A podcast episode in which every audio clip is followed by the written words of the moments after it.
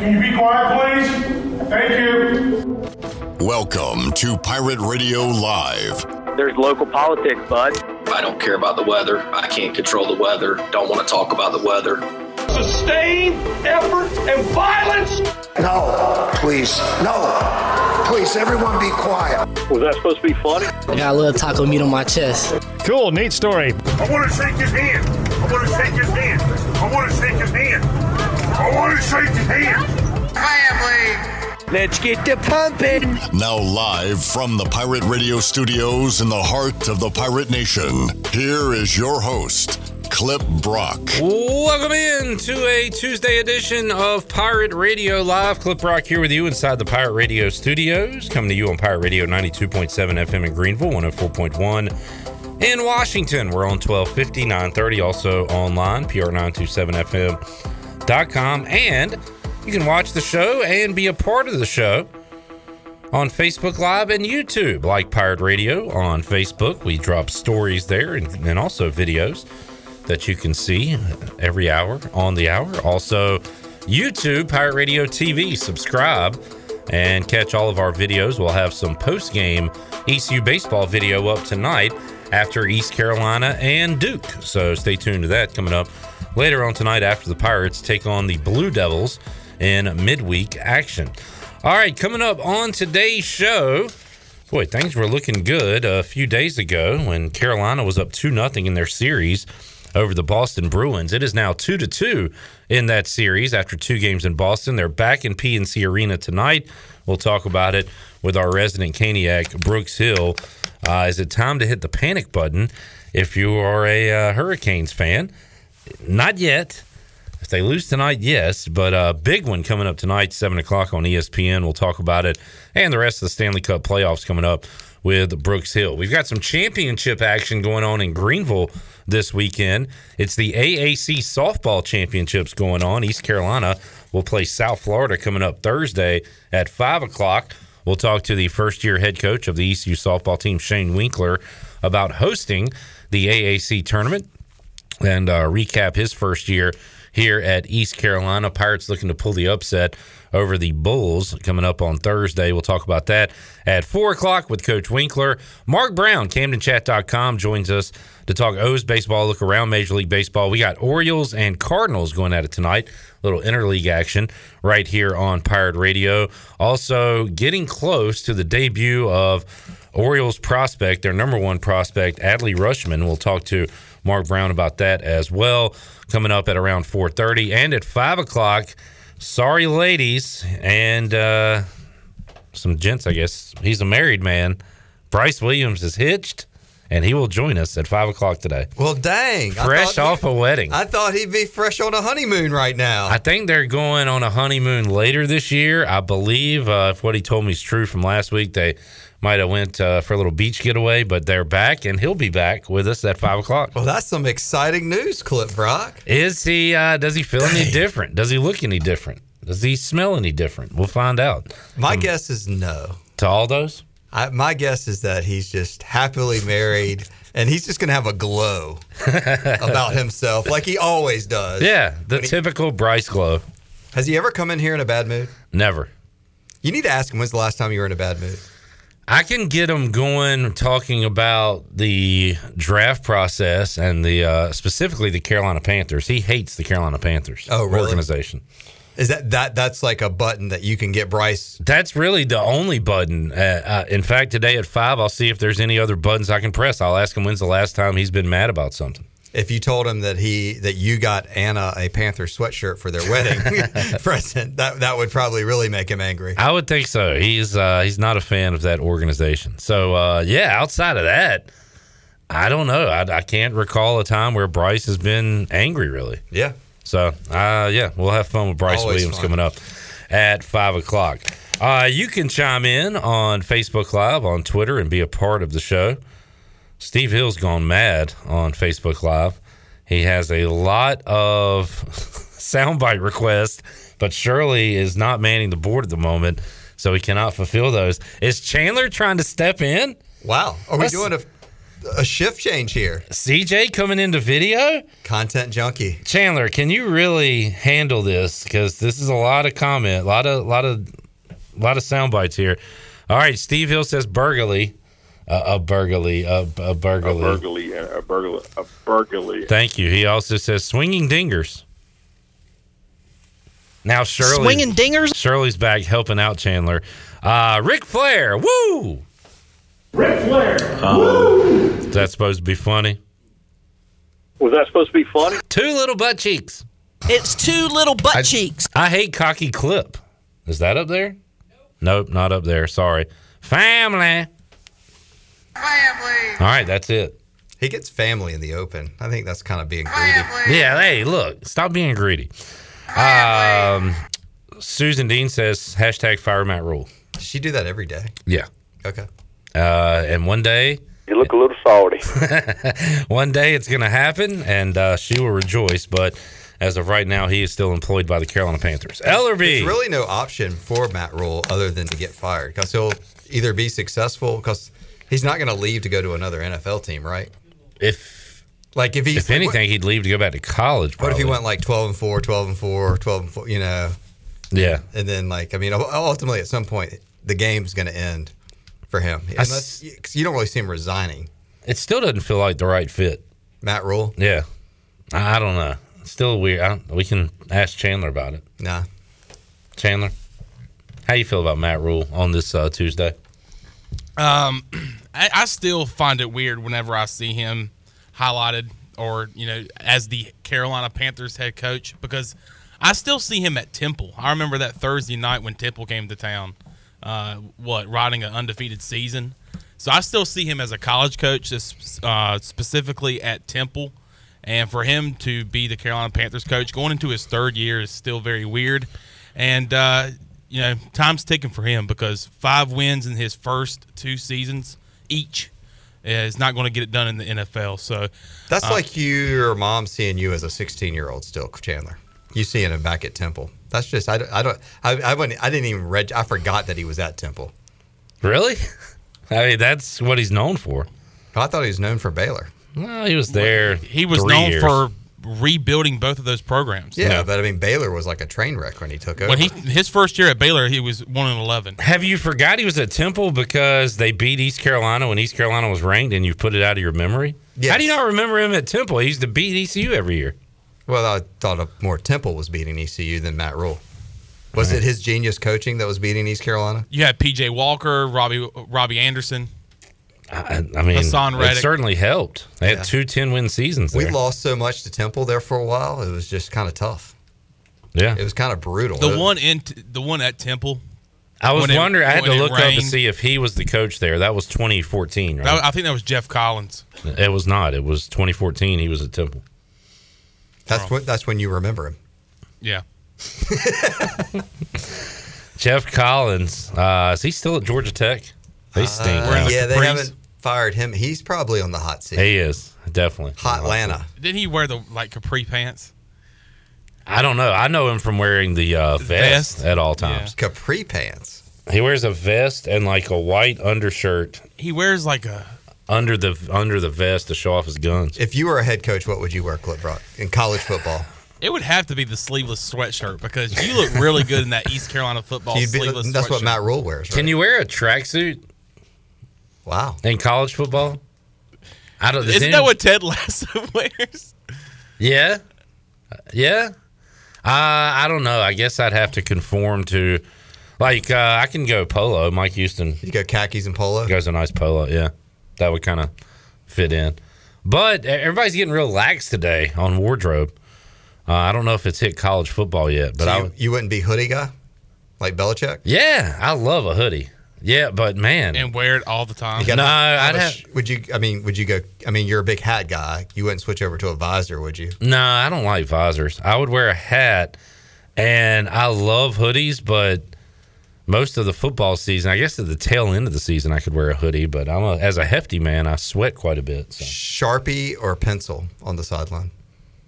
uh, if those were my options, I'd go pencil because I'd be changing things a lot, second guessing myself. Need an eraser? yeah.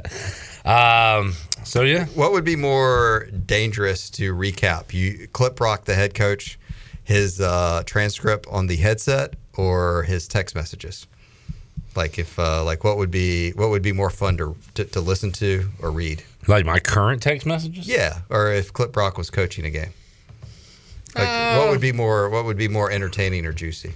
Probably my text messages. I mean, I, I don't think. You don't Are think- you saying I would have colorful language? Uh, I would you, you think you wouldn't have a colorful Probably language so, but no more than any other coach. than normal? Yeah. Okay. Speaking of colorful language, Troy Yeah. D's here. Troy D. Now, now Troy D. That'd be a good question for Troy D. Current text messages or or He says none of the above. No, get him out of here. he- he's leaving the building. He does not want to be a part of the show. Yeah, I'm. Uh, Ellerby loves these throw people under the bus hypotheticals, and he's got a good one today. Well, I just like to I just like to get people thinking. Yeah. So What would you anyway, be as a head coach? yeah, I would be fired pretty quickly. I don't know. I, I probably, as much as I know this media thing, I too sarcastic and, and probably straightforward on my press conferences. What would you struggle with the most if you were a head football coach? Being too Uh, honest. Coming into pirate radio and having to answer dumb questions from people like you. Okay. See, that's an example of what I would do. Right. no, um, well, first of all, I'd, That was hard. that, was, that was a joke. Unnecessary. I would struggle with the uh, the X's and O's part of it, Ellerby. Right. That would be a uh, start. Because Uh, you're a lot better just sitting at a bar, second guessing somebody, than you are Hey. actually making decisions on your own. or playing Madden or uh, Right. college football. I'm good at that. What do you think your winning percentage is in Madden? Oh man, got to be 700, 800. Yeah, pretty good. So you, you Hall of Famer? Little known fact: I won a Madden tournament in Greenville, North Carolina. At um, it used to be, or is it still GameStop? Whatever it is. They had one at the GameStop. Yeah. This How- was like 2000.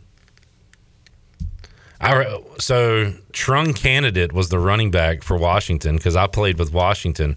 It was like 03, 04, Oh wow. something like that. And uh, there was only like seven people in it. So it was kind of lame. But I won three games. I went 3 and 0, won the championship, and didn't get squat. And I felt like uh, our guy in the Thick Burger contest. No, I get nothing. Does Does I get anyone nothing. really care? Why, well, somebody out there. Nah, nobody cares. Uh, I got some kind of like gift bag, like 15% off your next game. Yeah, you got something. I felt really, you Look, know, you got you got three minutes on this program to tell that story. you're the best. It's not. A, it's not as best as the uh, as bad as, uh, as the story last week with Igo. I'm, I'm, burglary, a burglary, a burglary. I'm not one of the nation's best storytellers. yeah. If Troy would have won the Madden championship at GameStop, we'd have to take three commercial breaks. Now let's take a timeout, and when we come back, he'll get into part two of his story. How he beat Joey in game two coming up next. Speaking of which, you um, you are not a fan of our derby pool, just all of it. You, you were uh, trashing us via text message. I just thought it was way overcomplicated. I just thought, I mean, how, I'll put it in this word: disaster. It was a disaster.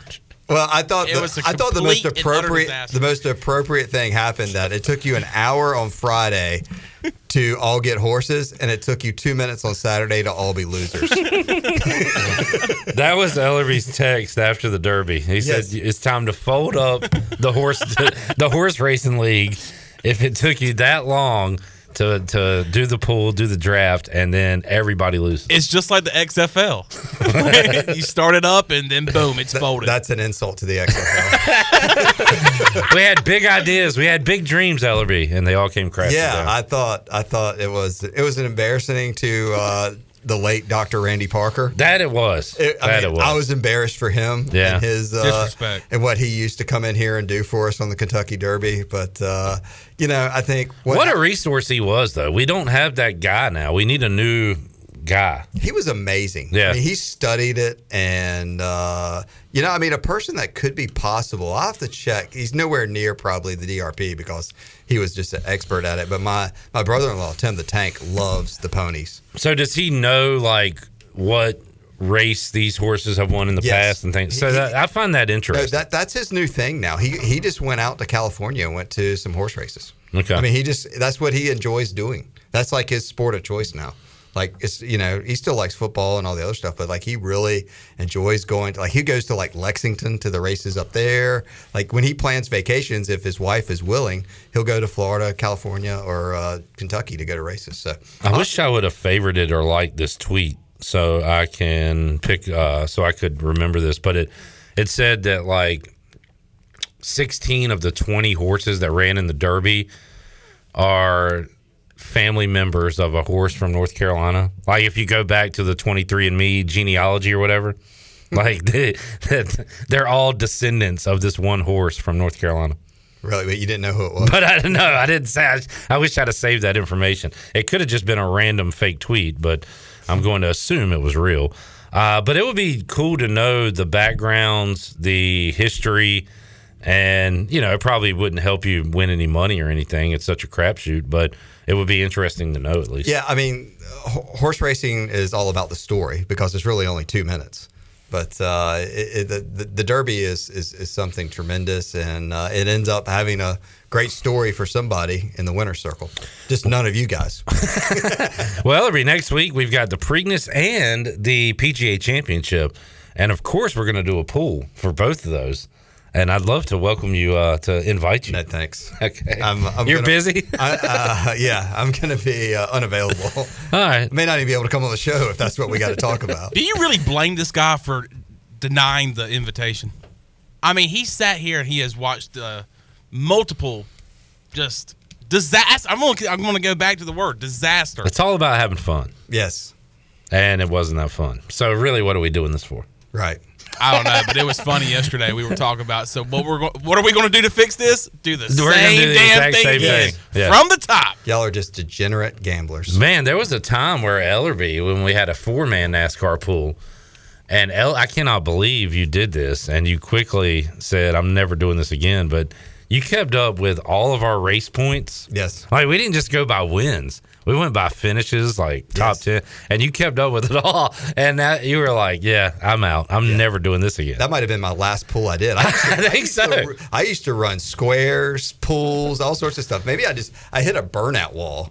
of- Being in a pool with Troy D and I ruined Ellerby for pools. it, it, the NASCAR thing. Like, He's never even gone swimming in a pool since then. He's never played billiards. He doesn't even look at a pool. No.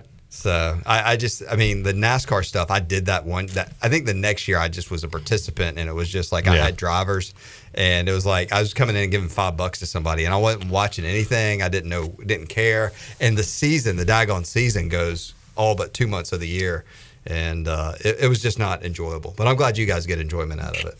You know, Uh, you know his least favorite basketball player in the playoffs is Chandler Who? Ellerby's. Yeah, Ah, I don't know. LeBron James. no, Jordan Poole. Ah, Yeah. Good. See, see, Good where, one. see where I'm going there? yeah, Warriors. Uh, Ellerby, Tom Brady, kind of retired, but then didn't retire. Did he retire? Adam Schefter said he was going to retire. Yeah, he yeah, retired. He, he retired So he retired. Yeah. Oh, yeah, he put out the letter, right? Yeah. Yeah. so he retired. Unretired. for two months. and he's back uh, with the Tampa Bay Buccaneers. And it's always great to have that backup plan ready. And he has his backup plan ready. He's going to be a lead analyst uh, on Fox, and he is going to make. He's going to sign. He has agreed to a ten-year, three hundred and seventy-five million dollar contract. My God. The most lucrative in sports broadcasting history.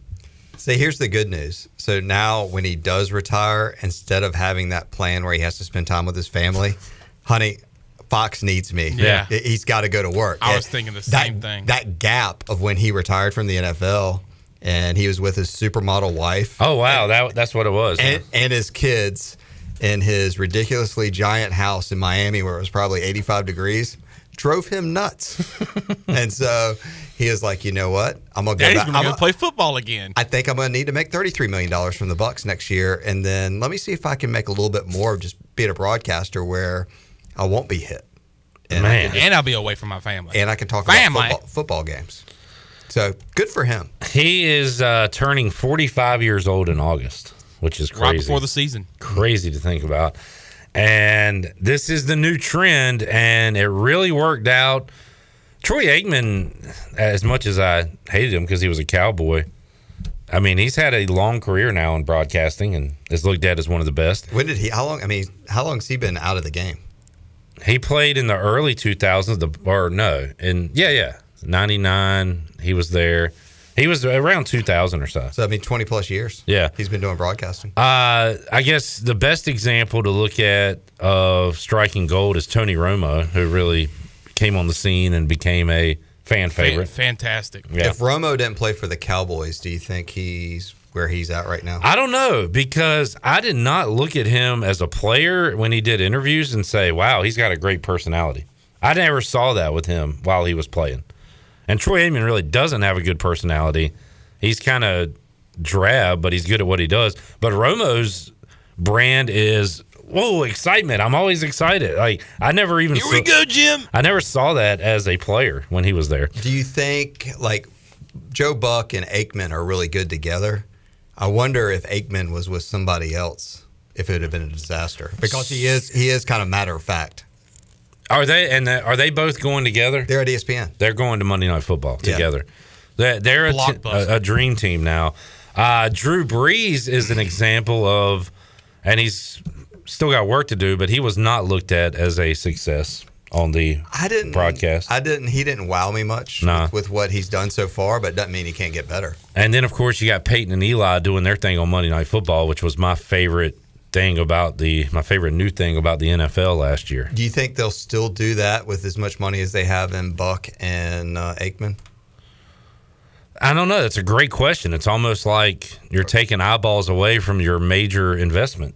Yeah, but, but, I, I I believe they are. But you can also double down and make money on the Manning cast too. Yeah, and again, I'm I'm if the Mannings are on, I'm watching that uh, instead of It the definitely helps broadcast. me. It definitely helps me um, want to watch Monday Night Football because I mean, if it's not the Panthers, I feel like a So lot. if the in- in the past couple of years, the the matchups on Monday Night Football have been just a and they're going to make those better for Buck and Aikman. I think so, yeah. If, if the Commanders are playing on Monday Night Football, are you still watching the Manning cast? No, that's a good question. I think last year when they had a Monday night game, I watched the regular broadcast. Okay. Um, but to Chandler's point, and you say, why are you throwing out all this money to these announcers? Do you really watch a game because of the announcers or not watch a game because of the announcers?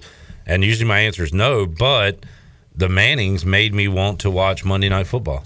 And I I- probably wouldn't have as much if they weren't there. I think that, that was for a lot of people too. I remember when I'd come on and say, man, they're not coming back for another three weeks. Yeah. And we'd be bummed out. Yeah, I know. It was like, well, I guess I'm not going to watch Monday Night Football, or I mean, yeah, I remember it was. I think it was more than that. It was like five weeks Yeah. without the Mannings, and it just it was a punch to the gut. Who's all right? So Al Michaels is going to. I need to do a reset here. And he going to Amazon? He's going to Amazon with Herbie. Is that right? And it costs up Tirico and Brees or NBC now? Or Colin, uh, Oh. Tirico and Oh, Collinsworth. yeah, Collinsworth. Tirico and Collinsworth are NBC. But where's so they'll Bree- be doing Sunday Night Football. Well, where's Brees in all this? Is he- He's still, on the uh, in the studio in on the- NBC. I think so, with like Dungy and Rodney Harrison and them. Right. Uh, I like Tirico. Tirico's real good. I know. I know. A lot of people think Collinsworth is annoying, but I like Collinsworth. I guess his voice is kind of annoying, but what he says, I I like Collinsworth. I agree. I think he. I, I, I like his. Uh, you know, breakdown of what's going on So Herbie is joining Amazon, with Michaels. and he was he also he signed a multi-year extension with ESPN. So he hates his family Family, on the on the weekends. Maybe he's a big family guy during the week. He catch- Family. he catch, He probably gets a good uh, catching up with him like Monday or Tuesday, or he heads out Wednesday. But he does the game day, Yeah. flies out immediately, right, to go to a game. So he'll be busy. Th- he'll fly out Wednesday to go to his Thursday night football game, and then fly home maybe for Fri- Amazon. Is that what you're talking Right, NFL. yeah, okay. yeah. Fly home Friday, get a change of clothes, and then go. He's got to be there bright and early Saturday. and then maybe you just go straight Friday to the game day, and then uh, after the Saturday night primetime game, he goes home Sunday. But he's got to watch all the Sunday games because one of those teams is going to be playing Thursday. Probably Thursday if they're not. But if, both his teams are playing Monday, then he's got to watch that. So probably Tuesday's a great day for date night with his wife. I mean, he is a busy man during football season, so it is going to look uh, a little different uh, coming up when it comes to the announcers for the NFL. There you go. Uh, and Brady, I mean, he can't. I mean, I, I've already said Tom Brady's done like eight times in his career, so I'm not going to predict when he's going to retire. So I mean, his ten year deal doesn't kick in until whenever he does retire. Right. Which we don't know. I mean, he's, I guess he's year to year at this point, but You think it's a good move for Brady to go into broadcasting? I think it's a good move to make 375 million, but then again, he could have made whatever he wanted putting out butt cream or something. Putting out what? Tom Brady's butt cream. TB twelve. TV twelve butt cream. Yeah. it's the best. I mean, I think it would sell a lot. I don't even know what it does, and I'm interested. Who would be his competition? Daniel Snyder, Terry Bradshaw. Terry Bradshaw, better than the original. Hey, my butt cream's better than Tom Hey, Brady. what are you doing? My- my- Hey, you boy. gotta try my butt cream. Is there such a product? That's another guy I absolutely love watching on football Sundays. Bradshaw. Bradshaw. I think uh, he's just been around so long. It's kind of like I don't know, worn thin on me, but still entertaining. I don't know. I'm not. I don't watch a lot of those uh, Pre-game shows? Pre-game shows anymore. Why? I don't. Well, I'm I'm doing. Uh, there's there are a million shows now. Fantasy like Barstool has a show. Like I, I watch other things other than Fox and CBS. I got you. There's just uh, so many dang options now.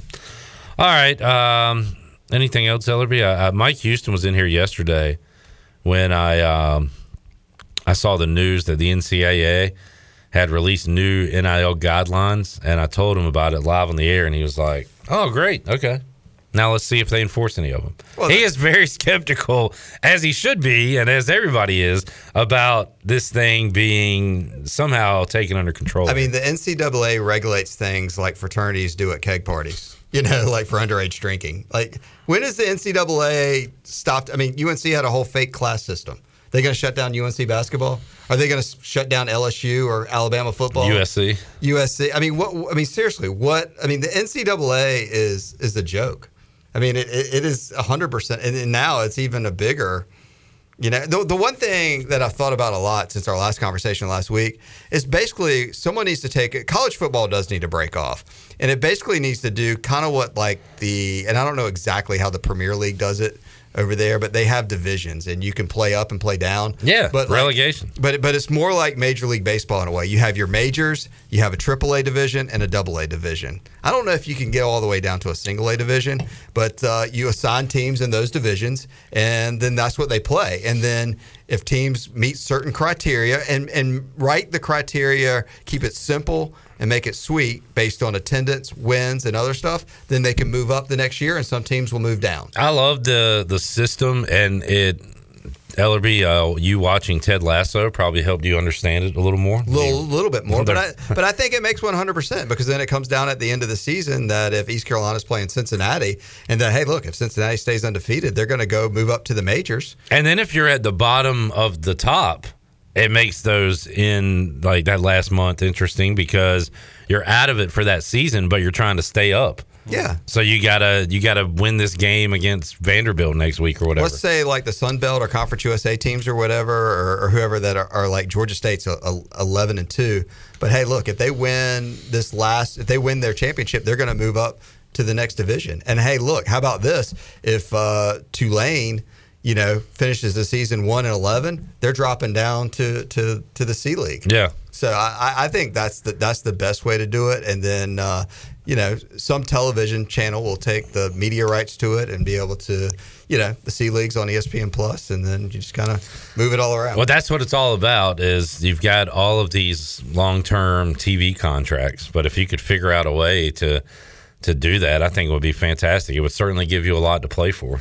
And there's there's there's such a divide in, in the financial aspect of college athletics now, and it's really divide the divide's really as big anywhere as it is in football versus anywhere else. So uh, if you're going to have these semi pro teams like USC, Alabama, LSU, Florida, you know the teams that are going to run, you know that are basically going to have players that are making six and seven figures, then then it's not even it's not even fair to compete. All right, a couple of things here on Facebook Live before we let Ellerby go. Uh, Mike P asking, how old were the other participants in Clips Madden tournament? They were all my age, adults, young adults. So I'm Um, putting you you were in your 20ish. Yeah, I was probably like 22, 21, something like that. Right. Um, but when I, w- I went on a cruise years ago, close to that same time frame, and my dad and I entered a ping pong tournament. So I hear you, Forrest Gump. we had our we had our first round matchups. I took on like a ten year old. My dad beat up a twelve year old, and we met in the finals. That didn't come across very good if people just tuned in.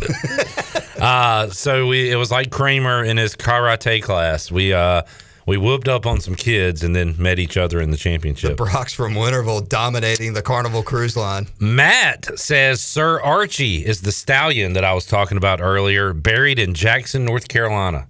Sir Archie is the stallion that um, his fam- family. He is a descendant of all a lot of those horses you saw on Saturday. Can you can you knight a horse? you can name it whatever you want. Uh, my horse is Doctor Horse. So it's, it's, it, it wasn't a, it wasn't Archie when it ran like the Derby. It Who knows? It was could Sir have. Archie. They could have uh, gotten on a boat, went overseas, and got knighted with the swords. I think I think uh, when the players come in on Monday, you should ask them what they would name their horse. That'd be a good question. Okay, I'll remember that for next week. Yeah. Um, John says, "I'm in the hockey mood. Does Ellerby have a good Hurricane Stanley Cup Final Game Seven story?" Yes, I was there. Uh, me and Shirley snuck in the arena because we did the radio show up there. We didn't have tickets. Troy D had a ticket, and then uh, me and Shirley stood up at the end zone bar and uh, killed like an hour before they opened up the uh, gates for everybody to get in there. And uh, at the end, someone had a fake Stanley Cup, and me and Shirley hoisted it together down there when they won.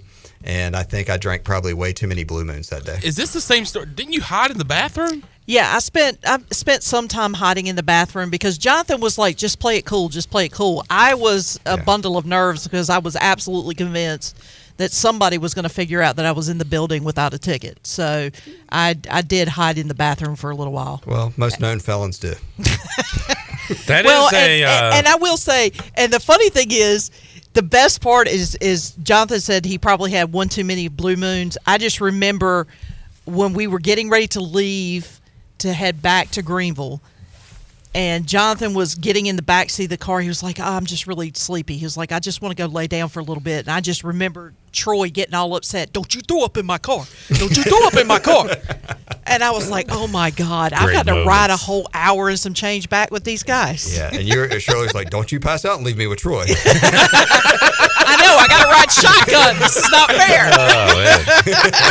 Oh, Sneaking in, getting in for free for Game Seven of the Stanley Cup. How about And there is there is a, picture. There is a picture floating around somewhere. You've got to have it somewhere, Yeah. Jonathan. Uh, may, uh, I just don't know where it is, but there is a picture of us holding the Stanley, the replica of the Stanley Cup, and the confetti was coming down in the background. You know, after they won and everything, and it was just a really cool moment. It was a lot of fun. We got to we got to sit up with a lot of Edmonton Oilers fans up there. Absolutely. And, uh, well, technically, well, stand with them. Yeah, stood with them. We didn't really have a seat, but um, they were the ones that had the replica uh, Stanley Cup, and uh, they were really cool, and it was a lot of fun. and in the back, and in the background of that same picture, there's like three cops pointing at y'all and whispering, saying, "Hey, I think those, I think those are the guys." yeah, no, That uh, well, that's bad luck, right? Like having a replica Stanley Cup. That's probably why Edmonton lost. I that, that had to be it. That, that that's all That- the go reason. ahead- why. yeah, go ahead and write it down. All right, Ellerby. Thanks for hanging out. Hope that answered whoever asked that question. That was John P. Moody. Oh. Will you let me do my job and you do yours? Sorry. um, I was gonna ask a question. Oh, was Pirate Radio carrying the games then? Yes, Yes. we carried the games like in 05, 06, 07. Yeah. So we did we did our five o'clock show live Yeah. from the RBC. So, I mean, we were, was it the RBC We were then? legit. Yeah, we were they, we were there, but it wasn't like we didn't have media credentials. But they they somehow were like, yeah, sure, come on in and do your show. Yeah, Uh, and technically we were supposed to leave Sure. and then come back in. come back in with our media credentials or a ticket. And Which so- we did not. But not that's do. not the pirate radio way. No, so, No. So I stood up by the bar, and Shirley stood in the bathroom. And hid. Did you have your feet on the seat so like if if a cop looked under, they wouldn't see anything in there? No, I just, um, you know, if I heard uh, what I did was, is I would just go in there. I'd kind of mill around, but if because there was like a. "Ugh, flush the toilet a couple of Yeah. I was I was going to say carry like a fart No, noise there's maker in there's there. there's like a wall partition, so you could hear the door open. And so if I heard the door open, I would just very casually just act like I'd been there and just, Yeah. you know, walk into a stall and lock the door and sit, you know, that kind of thing. Not so to one of the stall brothers. yeah. And then when it got, and it, that was more so like, because I think there was like an hour and a half or something like that in between the time that we got through with the show and the time that they were going to start letting people in. So that first part of that hour and a half, I spent it in the bathroom. But once people started coming in and kind of milling around, I just kind of blended in. We're gonna we're gonna take a field trip and go to a Hurricanes game and do it like a thirty for thirty outside that bathroom where you hid. That is a great What if I told you? And now if the uh, that my very first hockey game was Game Seven of the Stanley Cup Finals, and I hid in the bathroom. Because I had no ticket. This is It's 30, for 30. when the Orioles uh, make it to the World Series in 2027, uh, we need to do a show from there, and we'll do the sneaking And thing again. s- Sneak in. Absolutely. And I'll be a part of it this time. I love how you're down for that. You're Maybe like, I'll play do the it. Braves. That'll be fun. All right. Uh, Ellerby, enjoyed it. All right, see you next week. We'll take a time out, come back when we return. We'll talk some Canes hockey. Well, Brooks Hill be sneaking in to PNC Arena tonight. Canes and Bruins game five. We'll get you ready for it when we return after this.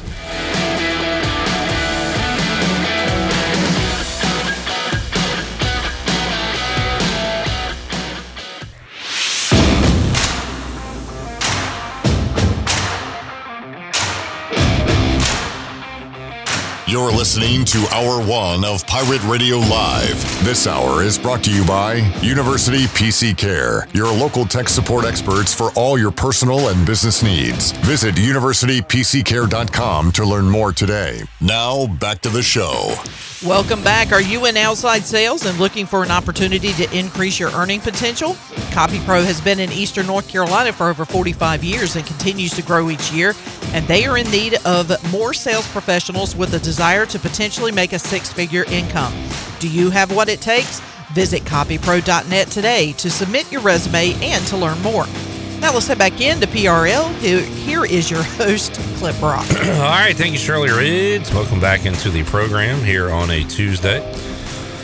Still a lot to get to. Um, Matt on Facebook Live has sent me the uh, Wikipedia link to Sir Archie, the uh, American thoroughbred racehorse, considered one of the best racehorses of his time, and later one of the most important sires in American history. And this fool was alive from 1805 to 1833. Man, we are going way back. So uh, anyway, I need to uh, to do a little research on this horse and see exactly uh, how many championship horses he has produced as a stud in his day. All right, anyway, moving along. Let's talk hockey. Hurricanes, Bruins tonight, 7 o'clock, ESPN. Here to talk about it is former Pirate Radio intern, now a, uh, a media member and a coach in his own right. He is Brooks Hill joining us once again to talk Canes hockey here on Pirate Radio Live. Brooks, how you doing, man? Hey, Cliff, I'm doing good. Another week and another opportunity to win a playoff game at home. The good news is the Canes are in the friendly confines of PNC Arena and have home ice advantage uh, as of right now, the remainder of the series. The bad news is they leave Raleigh and lose two games in Boston. So the series tied at two games apiece. What went wrong uh, these last two games that went right for the Canes, the first couple, Brooks? Well, I think uh, in game one they played to the emotion of the crowd, and I think that's exactly what the Bruins did in game three. I was out of town this weekend at one of my best friend's wedding, and people were asking like, "Oh, like, what do you think about game three? The night of the rehearsal dinner, everything like that." So genuinely, I think they're going to lose tonight. I hope they don't, but I think they are. I think the emotion's going to be on the side of the Bruins. And so we'll see about Sunday when they had the afternoon matinee in game four. Now that they lost that game for a completely different reason than they lost game three. Game four was uh, pestered with penalties, nine penalties that the Hurricanes took, and Boston has just a little bit too good of a power play to give nine opportunities for an extra man. And twice they had a five on three. And Brooks, uh, both games on the road, uh, the Canes got out to one nothing leads and uh, and were feeling pretty good about themselves, but obviously could not sustain it. And and penalties and chippy play has been a theme throughout the entire series. But you know what what can you do if you're Carolina to to stay out of the box as much as they did uh, specifically in Game Four? I think you have to look at the kind of penalties that we're taking. So, example, delay of game for a puck going over the glass in the defensive zone. That is a that is a mental mistake. Okay, you can run the puck off instead of going off the glass. You can just try to shoot it down the ice, take your icing, and live to fight another day. Or don't get it up high in the air off the glass, just running around the inboards. And sometimes you just think, oh, I got to get it around the guy who's holding the point at the blue line, and sometimes you hit the glass and it deflects out, and you're good. And sometimes you miss the glass and it goes into the crowd, and that's when you get penalized for it and you look at unfortunately a failed coaches challenge. They could have gone either way. I'm not mad at the fact that the call wasn't overturned. I think that is a very risky play to challenge a goal after a power play and just right then go back on the penalty kill if you lose, which the Hurricanes did. Another penalty about a minute later from uh, Teravainen as he's trying to get in there in the defensive zone face off off the power play, hooks the defender. Okay, you you know they're looking for something off the face off. You know, slashes, hooks, everything like that. Then you go five on three, and there's just they start adding up. And the Bruins did a really nice job of capitalizing on the chances that the Hurricanes gave them. Uh, now the penalty kill still killed off seven penalties, which is very impressive, but unfortunately, special teams so far has kind of been the difference maker uh, for the last two games over in Boston. We'll see if that's the case here tonight in Raleigh. Brooks Hill joining us, Canes and Bruins tonight, 7 o'clock. This will be on ESPN, and the series tied at two games apiece. Going to be rocking tonight at PNC Arena. Uh, Brooks, how about the undermanned uh, goaltender situation for the Hurricanes right now? From people I follow and just watching myself, uh, maybe this has not been as big of an issue as those other issues you just brought up. So, how's that been so far? And, and how about moving forward? Uh, well, what's the situation with uh, the Hurricanes netminders? So, today in morning skate, uh, when the Hurricanes took the ice for their time slot, they had Antti Raanta in the starters crease, which means he leaves practice a little bit early after he sees what he feels is a comfortable amount of shots. Uh, and Peter Kochetkov will be the backup. LaFontaine has not dressed yet for a playoff game. Uh, on the bench, he had to get dressed earlier when uh, Raanta got hurt, and LaFontaine had to uh, sit in the equipment room because you're not allowed to have three goalies on your bench uh, unless called upon. So they're going to go with Raanta. Uh, I believe it's the right move uh, after uh, you know Ch- Kochetkov came in relief, one game two, credited with that win. Probably knew he was going to lose game three being back up in Boston. They went back to Raanta on Sunday afternoon. I think it's the right call. Raanta is a little bit more experienced than Kochetkov. I think he's been playing fine. Uh, you can't really fault him for giving up a five on three goal, uh, a goal that his coach thought was going to get overturned for somebody pushing his leg into the net and didn't know where the puck was. So I think Raanta's the right play right now. Unfortunately, Andersen just doesn't seem ready to go yet. And uh, I would be willing to bet that we don't see Frederik Andersen anywhere in these next three games uh, in the first round. Outside of that, uh, Brooks, everybody available for Carolina? What's the uh, injury situation in this series? So I believe everybody is available. Everybody was on the ice except for Andersen, and actually Jordan Martinook was not at the morning skate, so I believe Martinook is unavailable. Uh, from what I've read for today, uh, Derek Stepan will draw into the lineup into Martinook's spot, uh, and he'll be on the fourth line with Kotkaniemi and Max Domi.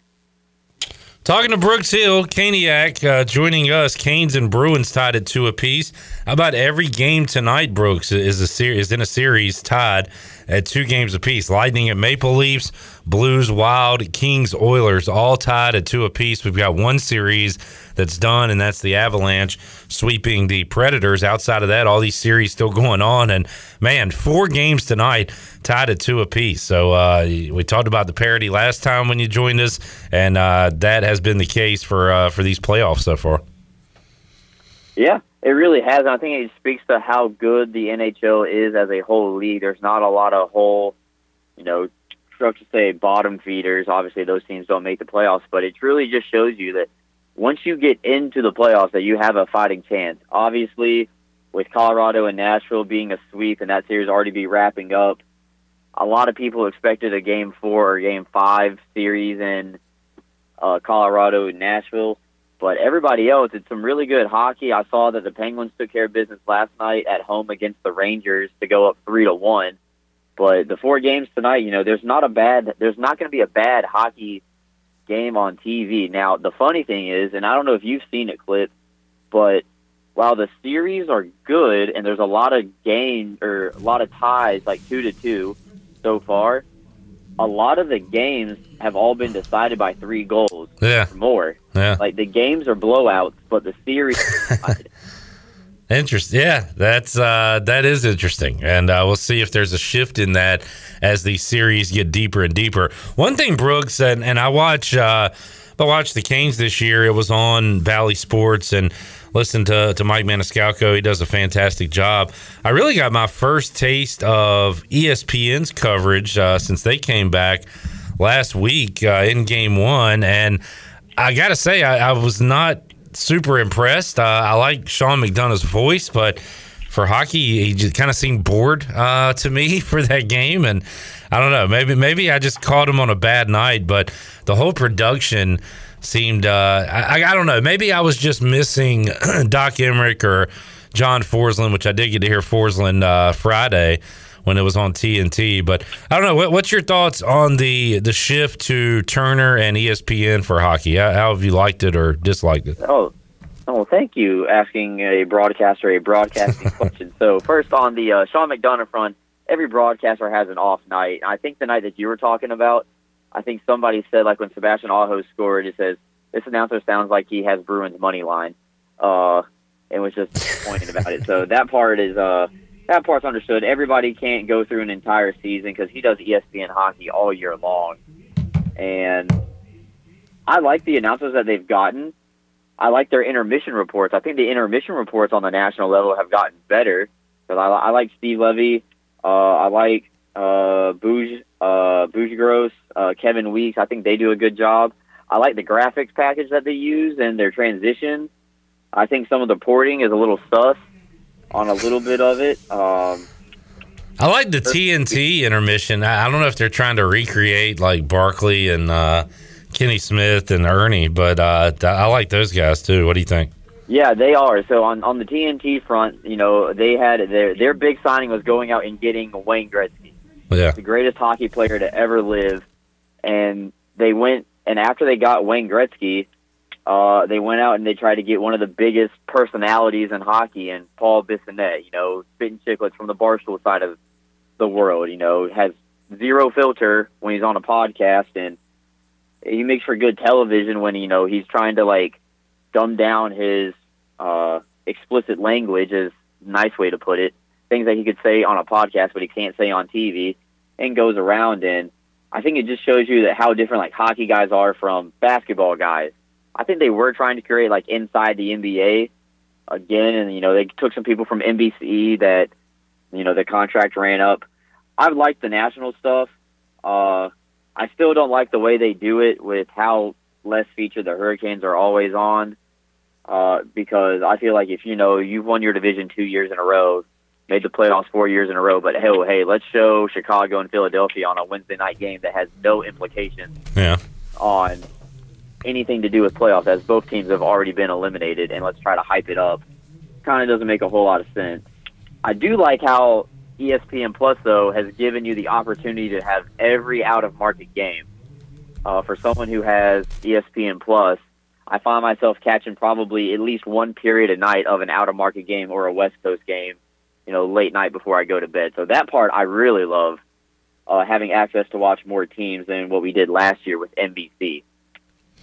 Good deal. Brooks Hill joining us, uh, talking Stanley Cup playoffs, talking Canes. We'll circle back to Carolina. Brooks, uh, I saw we promoted uh, the show for today, and you responded to that by saying something to the effect of uh, your relationship to the panic button. Have you mashed it? Have you destroyed it? So, what? What is? I don't know if you can.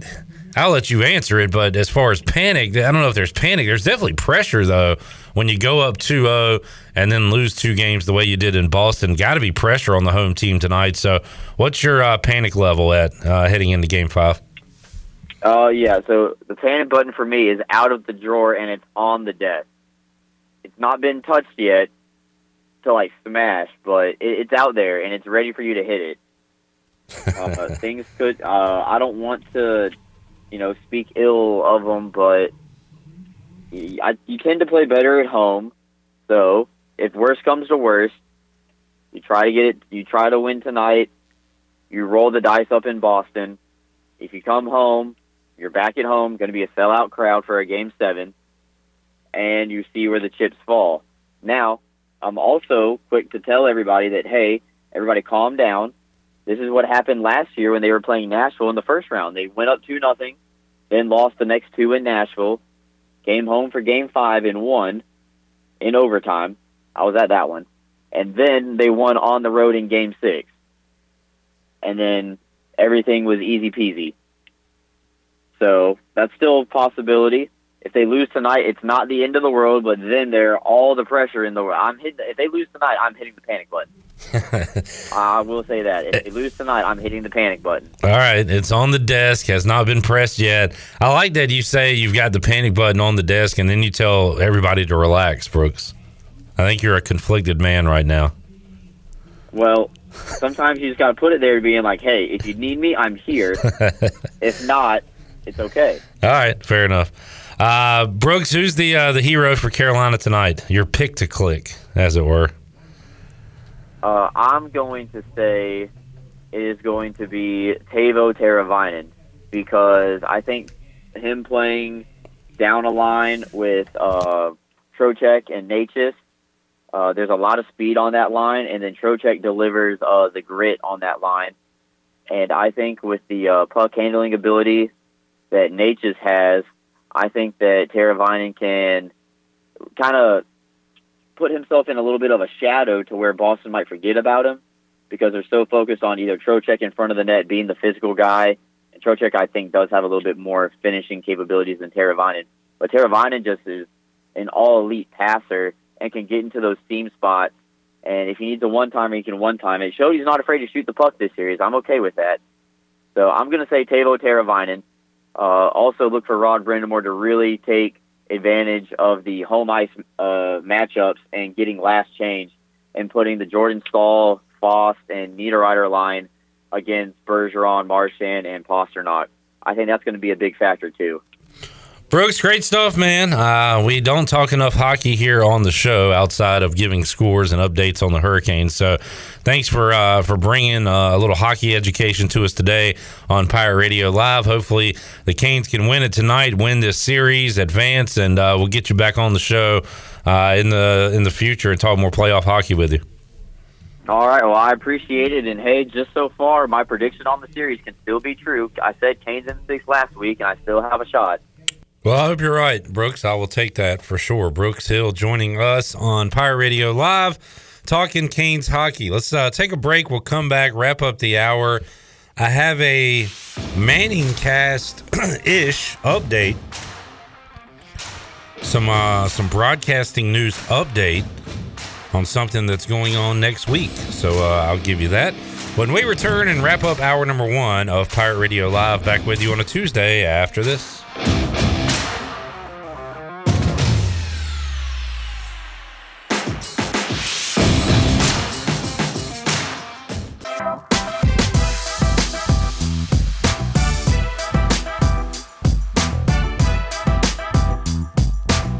You're listening to Hour One of Pirate Radio Live. This hour is brought to you by University PC Care, your local tech support experts for all your personal and business needs. Visit universitypccare.com to learn more today. Now, back to the show. Welcome back for the latest breaking news, interesting stories, and awesome contests that can make you a winner. Be sure to follow Pirate Radio on our social media on Facebook, Twitter, and Instagram at PR927FM. Join the over 55,000 followers today.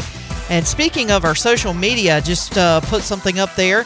Congratulations to former ECU uh, catcher Seth Caddell, who's been called up to the AAA level. He was playing for the Akron Rubber Ducks in Double A, and they just called him up today. He is now headed to the Columbus Clippers, which of course is the affiliate, the AAA affiliate for the Cleveland Guardians. Where is Gavin? Gavin is still with the Lake County Captains, Captains. which is in the High A. Um, but I don't foresee him being there much longer with his ERA sitting at like a one point something. Yeah, he's been mowing He's down. he has been lights out, so I expect him to get called up very soon. All right, good news. Congrats to Seth Caddell. Uh, earlier in the show, we talked about the switches going on in the broadcasting world. It, would, it all stemmed from the Tom Brady news that he's going to join Fox Sports when he retires to become their number one football analyst. It'll be uh, Kevin Burkhardt, I believe, and Tom Brady as the number one team because Joe Buck and Troy Aikman made the move from Fox to ESPN to call Monday Night Football. And I guess I assume we'd see Joe Buck uh, this fall, but his contract apparently starts next week uh, because Joe Buck will be calling some of the PGA Championship on ESPN, and he will be doing some sort of Manning cast. So it's going to be Joe Buck, and he's going to be joined by in and out by Fred Couples, Charles Barkley, Peyton, and Eli. So both of the Manning brothers. It's uh, a collaboration with Peyton Manning's Omaha Productions. They'll have extended coverage on ESPN Plus. So you'll have uh, Charles Barkley, Troy Aikman, Josh Allen, actor Jon Hamm, and I guess they're going to try to do some kind of fun alternative, alternate broadcast to go along with the PGA Championship. So you'll get your first uh, listen of Joe Buck coming up next week, uh, along with some celebrities. So for golf. for That- golf, That is very bizarre. Joe Buck doing golf, but uh, excited, especially excited for him uh, to be the new voice of Monday Night Football in the fall.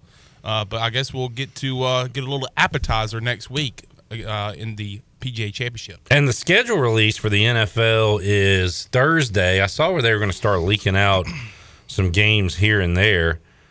Uh, and they announced a Monday night doubleheader yesterday. And I haven't even talked about this yet. And I'm trying to find the games. They've got one on a Wednesday night doubleheader, don't they? Ah, this will be. Huh? For the NFL? Huh? Wednesday night? I don't think yeah, I swear I thought I saw it. A doubleheader on Monday night. Uh, the NFL announced Maybe I thought maybe I thought it was Wednesday night. Go ahead. they're going to have a week two doubleheader. A week two doubleheader on Monday Night Bills, Football. Titans? That'll be Titans, Titans, Bills, 75 yards. and then the Vikings and Eagles will play in the second game. He's the baddest man in the NFL. So, and this is going to be the first time I can recall, unless there was a game moved to Monday, where they have a scheduled Monday night doubleheader, and the games will be going on at the same time because you're going to have Titans Bills at 7:15 on ESPN, and then Vikings Eagles will play at 8:30 on ABC. So you'll have a couple games going on week two of Monday night. I haven't seen week one Monday night. Is that not out yet? And that is weird that they're doing that for week two. Uh, but anyway, there you go. There's your news. Uh, we'll have a schedule to talk about Friday when Tony Dunn joins us, and Chandler and I will do a full schedule recap Friday at three o'clock. Boom. Right here on Pirate Radio. Yes, sir. Right. Yes, sir. Friday at three. Friday at three. You're gonna be here. Why, Tony Dunn's not going to be here at three, so you're wrong. He'll be here here at four. I know. Booyah! I know. I said you and I are going to do a schedule recap Friday at three, right? Uh, we'll have to see. I do have a meeting at three thirty because for those that might not know, I do sales here at Pirate Radio, and Right. I'm grinding. I'm making that dough. You know what I'm saying? I'm grinding. I'm making meetings, and it so happens to be that this meeting is at three thirty. So I'm sorry that I can't be here. I'm trying to get people to advertise on the airwaves of Pirate Radio, the voice of the Pirate Nation. That's no cap, Chandler. No cap. So you won't be here Friday at three. Pro- well, you know what? It's at three thirty, and it's right up down the road. Right I up- I- right up down the It's right down yonder. I might just stay for you, so you won't cry because I'm not here. Damn, dude. Now, hey, now let me get that. Hey, now you do know I'm going to have to leave, buddy. I'm going to have to leave. Hey, I Chandler's got to go do business. I got to go have a meeting. I have a meeting at three thirty All right. To have a, a, a business come on Pirate Radio and potentially have you be the voice of it. Will you be back at four? Yeah, depends. Well, it depends on how long the meeting goes. You want to just take the whole day? You understand I'm working, right? Yeah. Like, yes. I just want to know when you're going to be here. We're gonna have a lot of. Stuff. But you're you're, you're being snarky. You're being. I was uh, at yeah. first, but now Oh I'm no, not. you just were ten seconds ago when you said you want to just take the whole day off. the hell's wrong with you? You know what I'm going to do? I'm going to go have that meeting, do my thing, and I'm going to come back here and hop on the airwaves of Pirate Radio. All right. with Tony Dunn at four. I'm going to say four o'clock. You better be careful. He's going to come at you like a spider monkey. Chandler's fired up. I'm fired up, baby. I'm All right. fired up. He's a little feisty. Let's take a break. We'll come back when we return. We're going to turn this anger and these screams and yells into winks because we're going to talk to Shane Winkler, head softball coach of the East Carolina Pirates. The AAC softball championships are going on this weekend. In fact, going on Thursday. East Carolina plays South Florida Thursday at 5 o'clock. We'll talk about that with Shane Winkler. He joins us on the other side of this timeout. Back with you after this.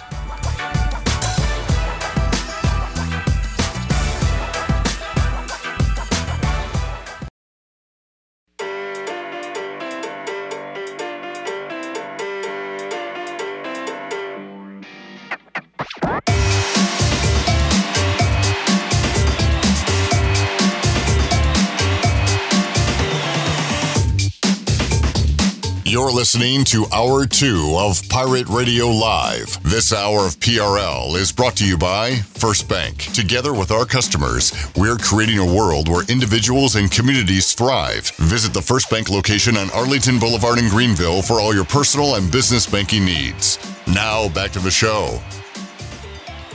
Welcome back. Uh, do you need custom t shirts, apparel, or promotional items for your business, organization, or event? We'll keep it local and print it local with University Sportswear.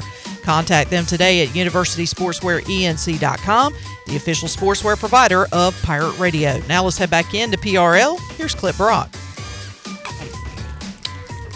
I don't know if this is true or not. There's a social media account called NFL Schedule Leaks. I'm going to assume this is not true, but we'll see. This says the Panthers play at the Falcons week one on Fox at 1 p.m. And it's got a real treat for all Americans on Thanksgiving. Commanders at Lions, 1230 CBS on Thanksgiving. You want to talk about a crappy football game? Uh, don't know if that's true or not. A lot of false. Yeah, I'm with you on that there. one. That The la- sounds crappy. The last time you played on Thanksgiving, wasn't it a good result for the then football team? Wasn't it an ass whooping of the Cowboys? Mm-hmm. Mm-hmm. Mm-hmm. You know what I'm talking about? Two short years ago. You know what I'm talking about? Antonio Gibson ran wild all over the Cowboys. I don't want to rehash this too much because Chandler really came after me hard there a moment ago. But Redbeard just wants to clarify uh, you're not going to be here uh, Friday for a little bit of time. Uh, He says, Is it sales or are you going on another wedding trip? Good with Redbeard. Give yourself a slap on the ass. but make sure you, You use took out everything over here. make sure you use TB12 butt cream afterwards to help you out with that. Um, so it is uh, work related incident. Uh, okay, all right. Why would I be going to a wedding when I have a meeting at 3:30 and then say I'm going to be back here between 4 and 4:30? Quick wedding. All right, there is uh, Chandler Honeycutt. Will be here part of Friday's show. All right, let's head out to the Pirate Radio live line. It's championship time in Greenville, North Carolina, and a softball champion will be crowned on Saturday. We'll talk about it now with the head softball coach of the East Carolina Pirates, Shane Winkler. He joins us on the Pirate Radio live line ahead of the AAC tournament right here in Greenville. Coach, uh, appreciate your time. How you doing today? Great, Cliff. Appreciate you having me. Exciting week ahead. Absolutely. And uh, folks can go out and check out this AAC uh, softball tournament coming up this weekend. And uh, awesome that it's here in Greenville, North Carolina. And uh, you'll get underway coming up 5 o'clock on Thursday. And, Coach, uh, I believe this was shifted, Eric Ward said, maybe from UCF to. Uh, to Greenville. So, did you know coming into the job that you'd be able to host the conference tournament your first year? When did you know about this? Now we we found out uh, probably right after school started, so right in late August that they'd be moving it. So a little after UCF announced that they'd be making the uh, move to the Big 12, and all all the championships and the perks and things like that are kind of stripped away from you a little bit when you move conferences. So we were next in line. So uh, we were supposed to have it next year, but we're excited to be hosting now. Yeah, and and as I said, I hope that it'll come back here uh, once you've got your uh, you know program in place. But it is exciting to get it year one, and uh, and who knows, maybe pull off a few upsets in front of the home crowd beginning on Thursday. Let's talk about your season, coach. And you said it when we we chatted with you. You knew how tough this conference would be, and uh, turns out it, it was pretty tough as. Uh, you guys struggled throughout the, the conference season, but obviously a second season here in postseason play. What, what do you think about year one uh, with you as coach and uh, for this team this year?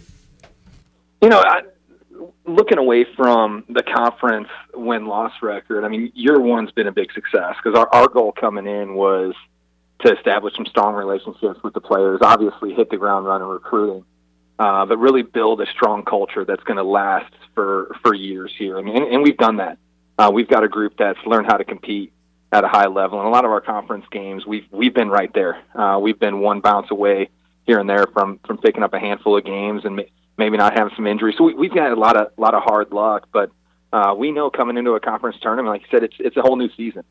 Uh, and when you go into conference tournament time, especially like the AAC, where it's single elimination, the best team doesn't always win. It's the team that plays the best, and uh, we we know every team in conference. We've we've had games that we were tight that we uh, we almost pulled one off. Now, now you get in the tournament play where everyone's a little more uh, on edge and, a little edgy because every game could be the last. We we know one break can can mean the difference between a win and a loss. So uh, again, we're just looking to be that team that plays the best and uh, taking one day at a time, going trying to go one and zero. Five o'clock Thursday, East Carolina taking on South Florida. Uh, what what are the times looking like for uh, Friday for you, Coach? Uh, again, it, we, we got to win to stay alive for for Friday. Uh, uh, we if we win, we'll, we'll play the winner of uh, Memphis and Wichita State uh, later in the afternoon. I know Friday looks like a rain day. Uh, that's that's one of the other benefits of being here at home if it's any weather at all. Uh, one, you win, you stay in your bed. You don't have to worry about all the travel from the teams going all over the country. But uh, we're, we're focused on again one one day at a time, one game at a time, and seeing uh, South Florida because they are a huge test in front of us. Uh, they've got as good a chance as anybody in our conference to to run the table and win this thing. But uh, we know we've been tight with them before as well, so we, we, we love our chances going into it. Coach, who are uh, going to be the key pieces to your team on Thursday to, to try to pull the upset over South Florida? Who needs to have a good game for your team? You know, in, in the circle, we've we've got to keep it close. Uh, they're, they're throwing an all-American pitcher at us. She'll she'll have the ball every every meaningful inning for them the rest of the way, kind of like she has through conference play. Uh, so for us, we're we're going to go pitching staff by committee. We're we're going to use all four of ours to to go in there and give them different looks and and hopefully keep the game close early on. Uh, and then offensively, I mean, it, it starts at the top of our lineup for sure. Uh, Tawdry Alcini's hit 366 through conference play, so she's got a ton of speed. So she's got to set the table for us and put pressure on the defense. Uh, Faith Jarvis has struggled a little bit as late conference play, but she was really hot early in the season. had a good series against uh, Georgina Corrick, the pitcher for USF, and and South Florida when we played them earlier. So um, those two need to set the table, and then we've got to make sure we can have tough at bats because we're facing a big strikeout pitcher. So our our approach going in is to try to stay out of two strike counts as much as we can, get her early in the count, and uh, and then fight and battle to to make tough outs. So we we've got to make sure every single at bat we have, we put pressure on them, and we're, we're tough outs. Shane Winkler joining us. Coach, you mentioned facing an All American pitcher, and what are the similarities and differences between softball and baseball when it comes to an ace? Uh, in softball, is it velocity, location? Is it the same, you know, as baseball? What what separates an All American softball pitcher from a, a, really good softball pitcher? You know, it, it's it's all the above, and that that's why uh, Corrick USF is an All American. She, she she throws with plus velocity. We've seen some pitchers that throw harder uh, but she changes speeds really well. But she can throw to all four quadrants. Uh, she can go up, down, in, out. Uh, ride the rise ball in in softball is a big difference maker compared to baseball. Uh, you're seeing in, in Major League Baseball now, everyone throwing 98, 99. Everyone now starting to have to throw the ball up in the zone in baseball. So you're starting to see that at the professional level. Uh, but that's been the kind of the equalizer in softball since since the beginning of time. Is that rise ball? That's it's it's a difference maker when you throw it with velocity. So she does that, but throws a great changeup as well. So uh, again, all the reason why we've got to attack her when she's got to try to get ahead early in the count and uh, put pitches early early in the count in play. Because when you get to two strikes and she can she can spin it up in the zone hard or, or change speeds, uh, it, it becomes really tough. So uh, again, our, our goal is going to be attack early and then battle, battle, battle if we get into two strike counts. Shane Winkler joining us. AAC softball championships going on in Greenville, North Carolina. Max Maxar Joyner Family Stadium, East Carolina plays Thursday at five, but you can see all the action. It is free to attend, so be out there this weekend, Coach. Uh, if if it's not the Pirates, if it's not the Bulls, uh, who takes this championship? Who, who, are the the best competition you face uh, this year that could win it all uh, in Greenville this weekend? you know, the, the championship came down to the final weekend with Wichita State was hosting UCF, and uh, UCF won the regular season. And they're probably overall in our conference the best all around team because they've got a couple solid pitchers and then and a solid offense. Wichita State swings the bat as well as anyone in the country. I mean, they've got a kid with 30 plus home runs on the team, uh, which is leads the nation. So uh, we've got a t- couple teams that are really solid, but then and you look at South Florida when when you have in softball when you have the best pitcher in the conference, you always have a chance. So that's another difference from uh, college and pro baseball. The number one pitcher in softball is going to throw three straight days in our tournament, and uh, that's that's a big a big ask for her. But again, that's that's something that you can do a little different in softball. So um, we, we've got such a deep conference, and right now the prediction for our league is three teams in the NCAA tournament. So any one of those uh, has an opportunity. But again, we, uh, like I said, we we've competed really well with with the top of our conference. Uh, not coming away with wins early in, in league play, but uh, where we put ourselves in a position to win games. So uh, literally anyone one from seven has a chance. But we're, the top heavy teams in the conference are really solid.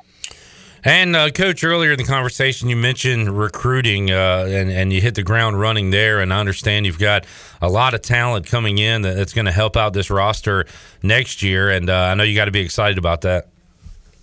Yeah, that's that, that's big. Uh, we, have got a, a, top fifty recruiting class, a couple kids ranked in, in the top fifty in the nation that we've got committed that we're really excited about. Some kids that can really come in and swing it, and then uh, like all sports at, at this level nowadays, the transfer portal is going to be extremely important, especially when you're looking to turn the program around. Uh, recruiting in the transfer portal starts at 8 a.m. every morning for me. Uh, I start refreshing what the, the transfer portal looks like and who's going in. It's it's really going to get busy over the next two weeks when teams continue to kind of end their seasons and all, all over the country. So the, the portal is always going to be big, and that, that that helps the team when they're looking to turn around because um, you love bringing kids in that are 17, 18 year old and, and developing them, but it's also nice when you can bring in a, a 20, 21 year old who has some experience and uh, can make an impact right away. So re- recruiting is always going to be the lifeline of the program. Shane Winkler joining us, East Carolina, South Florida, Thursday at 5. You can go watch it for free at Max Maxar Joyner Family Stadium. It's the AAC Softball Championships.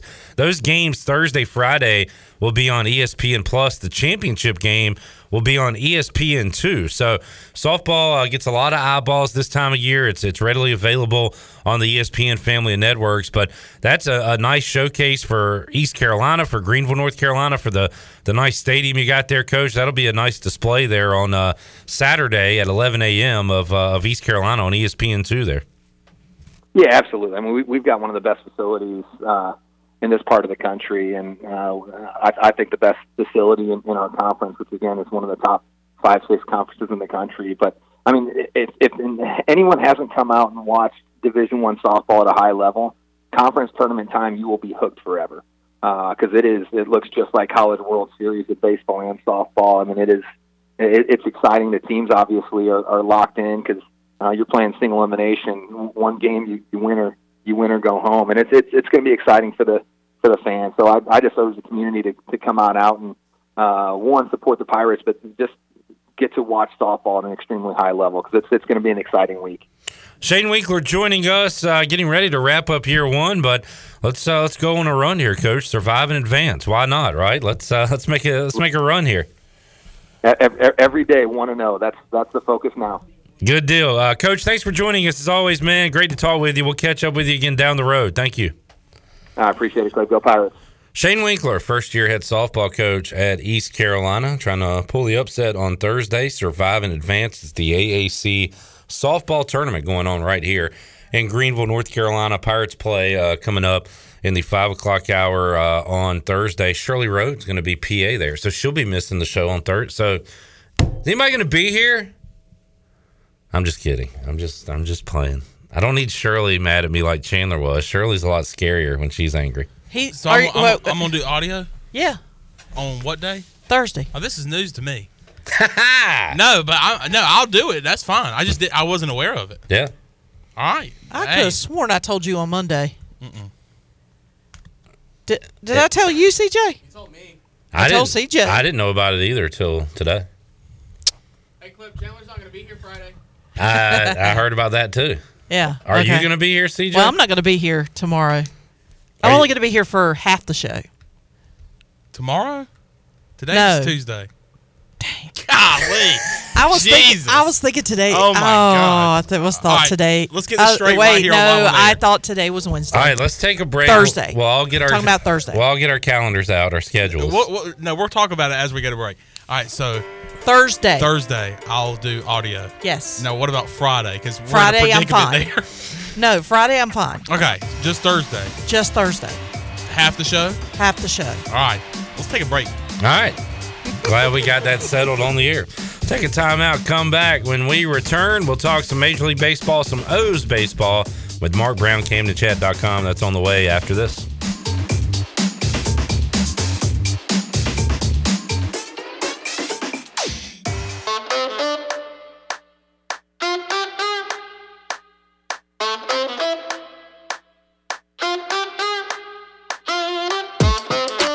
You're listening to Hour 2 of Pirate Radio Live. This hour of PRL is brought to you by First Bank. Together with our customers, we're creating a world where individuals and communities thrive. Visit the First Bank location on Arlington Boulevard in Greenville for all your personal and business banking needs. Now, back to the show. Welcome back. From sales to service, Greenville Auto World has all of your vehicle needs covered. You can shop all their inventory now at greenvilleautoworld.net. If you're also looking for someone to service your vehicle, they have a full service and repair facility. They do brakes, oil changes, tires, inspections, and they can repair any kind of vehicle. Greenville Auto World, across from Speedway at Bells Fork and online at greenvilleautoworld.net. Thanks to Tim Sutton and Jim Rogers for their sponsorship of the program. Now let's head back into PRL. Here is Cliff Brock. All right, uh, quick look at the Buccaneer Music Hall scoreboard presented by Duh Buck. Duh Buck. Earlier today, the Tigers beat the Athletics six to nothing. That final, the only final in Major League Baseball. No other games going on right now. That was Game One of a doubleheader. They'll begin Game Two shortly. And coming up tonight, a rare matchup, a unique matchup. You won't hear a lot on Pirate Radio. The Orioles are on the road to take on the uh, Cardinals, the St. Louis Cardinals, some interleague action tonight. We'll talk about that and more with Mark Brown, CamdenChat.com, who joins us now on Pirate Radio Live on this Tuesday. Mark, how you doing, man? Cliff, I am doing pretty good today. Uh, I, I just want to tell you, I, I, I have no official information, but I, I suspect we're going to see Adley Rutschman make his major league debut within 10 days from today. Uh, does that have the O's faithful excited uh, to see the young catcher?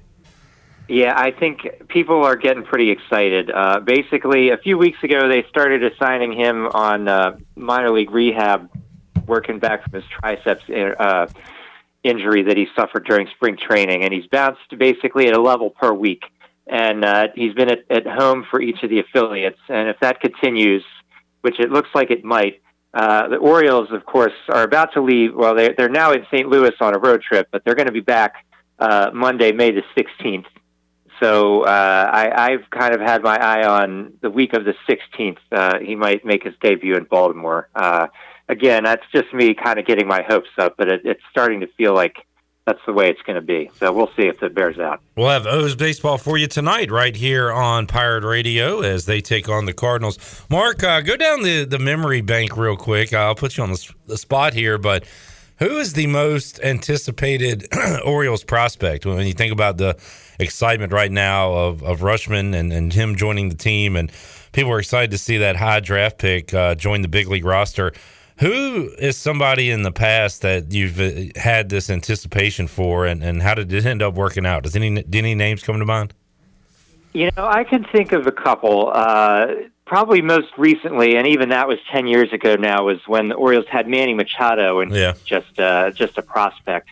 And the, the when they ended up calling him up uh, to have him play third base for that 2012 Orioles team, like that was just just made a huge impact on the team immediately. And of course, they were very good that year, uh, and and so that was a big part of that. Um, you know, that one I, I went out of my way to go to his debut. I was like, I want to be there when Manny Machado debuts. Uh, before that, you had to go back a few more years to another switch hitting catcher, yeah. uh, Matt Wieters. Very, you know, uh, and of course, Matt Wieters was a fine Oriole. He never quite lived up to the hype. Yeah. Um, you know, uh, at the time, people were like, "Oh, he's going to be Joe Mauer with power." Uh, you know, he's going to be this switch hitting guy who's good from both sides of the plate. He's good defensively. Um, you know, he's going to be one of the best players in the league, and that never really happened with with Wieters. Um, you know, he was he was a good player for several years. Uh, you know, a really good player for several years, but he wasn't the transcendent, franchise altering player. And so, you know, t- talking about Rutschman, you're kind of getting similar hype. Rutschman is also the switch hitting catcher. They're the you know the prospect hype guys uh, around you know baseball uh, media world are like, okay, he can hit from both sides of the plate. He's good on defense. He's this. He's that. So it you know it sounds very familiar to what was said about Wieters, except now they're like, oh yeah, but when we said all that about Matt Wieters, we didn't mean it as much as when we were talking about Adley Rutschman. Uh, so you know maybe maybe they'll be more right this time, but. Um, you know, I, I guess I, I'm a tiny bit uh, skeptical in that way, but um, yeah, Wieters came to mind for me, and uh, and and you mentioned Machado. How about? And I was glad to see. I, I wish Machado was still wearing the uh, the orange and black there in Baltimore, but I was glad he went to, to San Diego rather than like a an L.A. or a New York or where all these guys uh, end up going. And for a while, I was wondering, you know, is this contract going to be a bust? And when you pay a guy that much money, there's a lot of chances it could be a bust. But man, he, he's been awesome this year. He's in uh, MVP discussions with the Padres this year. Yeah, you know, I think when he signed, you and I might have even talked about it a little bit. I'm I'm glad he's on the West Coast, not in the American League. So whatever he does, it, it doesn't really impact the Orioles. I'm Yeah. not going to have the pain of, uh, you know, as you said, if he was on the Yankees or the Red Sox, and the Orioles are playing them 90 times a year, uh, Manny Machado hitting home runs against the Orioles, uh, you know, seven times a year or something, uh, would have given me a little heartburn. So I am I'm glad he's uh, I'm glad he's doing well out there. Uh, you know, I'm I'm glad his team is doing well. Um, uh, you know, I, I have no beef against the San Diego Padres. Um, so, uh, you know, yeah, if, he's gone from hot prospect to got the huge contract, and he certainly is uh, living up to it this year. Mark Brown, CamdenChat.com, joining us as we sit here on May the 10th. The Orioles aren't terrible, Mark. Uh, 12 and 17. They've given the fans some things to cheer about this year. Now, last time we talked a few weeks ago, the you talked about a trend in baseball where runs were down, and uh, in the O's case, uh, they were top five as the team in ERA. So let's get an update on those trends. Uh, how about runs scored overall? Have you seen a pickup in that? And also, how are the O's uh, pitching? How's that going for them right now? I mean, runs are still down across baseball. The Orioles heated up a little bit. We had some 70, 80 degree days up in Baltimore uh, coinciding with this homestand before the most recent Royals series. And uh, the, the Orioles bats did pick up a bit while that was going on. So, uh, you know, as the weather warms up, we'll see if that continues. But um, the pitching has slipped a little bit. Right now, they have the eighth best ERA in the American League, which, I mean, Cliff, you know, uh, if you had talked to me six weeks ago and said, okay, the Orioles are going to have the eighth best ERA in the American League, I would have been spinning around like Homer Simpson on the floor and, uh, you know, doing the, doing one of those. Uh, that, you know, I, I would have been unfathomable to me because the Orioles have pretty much had the worst pitching staff in Major League Baseball uh, for, I think, all of the last three uh, 162 game seasons. So the fact that there's been improvement is really remarkable, especially considering uh, it hasn't even happened with you know fans were maybe kind of thinking okay when the, again talking about prospects uh, the top pitching prospects like Grayson Rodriguez and DL Hall uh, probably going to arrive later this season and people might have thought okay maybe there'll be an improvement then but um, I mean we're getting getting good pitching from guys like Bruce Zimmermann uh, Baltimore native and uh, former Rule 5 pick Tyler Wells uh, along with a bullpen full of um, guys you wouldn't have really expected to be doing as well as they are so that's good. Um, offense has not quite gotten quite as good as I might have hoped. Um, the Orioles at least do have a good, a solid quartet of players hitting well, which the last time we talked was not the case. There's, uh, we got Ryan Mountcastle, Cedric Mullins, Austin Hays, Anthony Santander, all hitting pretty well right now. So uh, I guess the question is going to be: Are more players going to heat up? Uh, of course, it would be nice if Trey Mancini could heat up. Uh, you've noted in the past, Rougned Odor is not my favorite Oriole. It would be nice if he could heat up. Um, so I guess the question is going to be: Are they going to start replacing some of the underperforming guys with prospects? Uh, neither of the Orioles catchers is hitting well, so there's an opportunity if Rutschman does show up in the next uh, week and a half, as I'm thinking, uh, for him to really improve that. Uh, third base, Ramon Urias really not hitting very well. Odor again at second base, not hitting very well, also not playing good defense. So can the Orioles find any guys in the minors to fill those other infield spots? Uh, you know, that's that's less certain immediately. Nobody's lighting it up at uh, AAA Norfolk, but uh, that's kind of going to be the next question. Uh, can they can they do, get a little bit better from the guys who are still underperforming? Talking O's baseball with Mark Brown, CamdenChat.com today on Pirate Radio Live. We got the O's and the Cardinals going at it tonight right here on Pirate Radio. Right now, the Orioles sit fourth in the AL East. The Yankees uh, in first at 20 and 8 and then you've got the Rays three games back uh, and the Blue Jays four games back of New York and and speaking of, of pitching and, and good pitching uh, the Yankees one of three teams in the American League to not allow 100 runs this year and the Yankees by far uh, the lowest amount of runs allowed at 75 so uh, I, I don't know typically when you think New York, you think bombers, you think runs scored, uh, Mark, but uh, they've got some great pitching this year so far. Yeah, and you know it always pains me a little bit to say the Yankees are good, and of course they've been good pretty much uh, every year of my life for the last uh, 25 years, which is you know not my, not my favorite thing, but uh, yes, they're they're doing very well. They've uh, they've got both uh, guys you would have expected to be doing well, like Gerrit Cole, uh, their their huge free agent signing from a couple of years ago, and then they've also got uh, Nestor Cortes, who actually a former Oriole. He was a Rule Five pick in the Dan Duquette era. Uh, he didn't amount to much here, bounced around, and the Yankees had him around and eventually polished him. Uh, right now, he's got a 1.41 ERA after his first six starts, which is just uh, you know really absurd for a guy that was again a former Rule Five pick.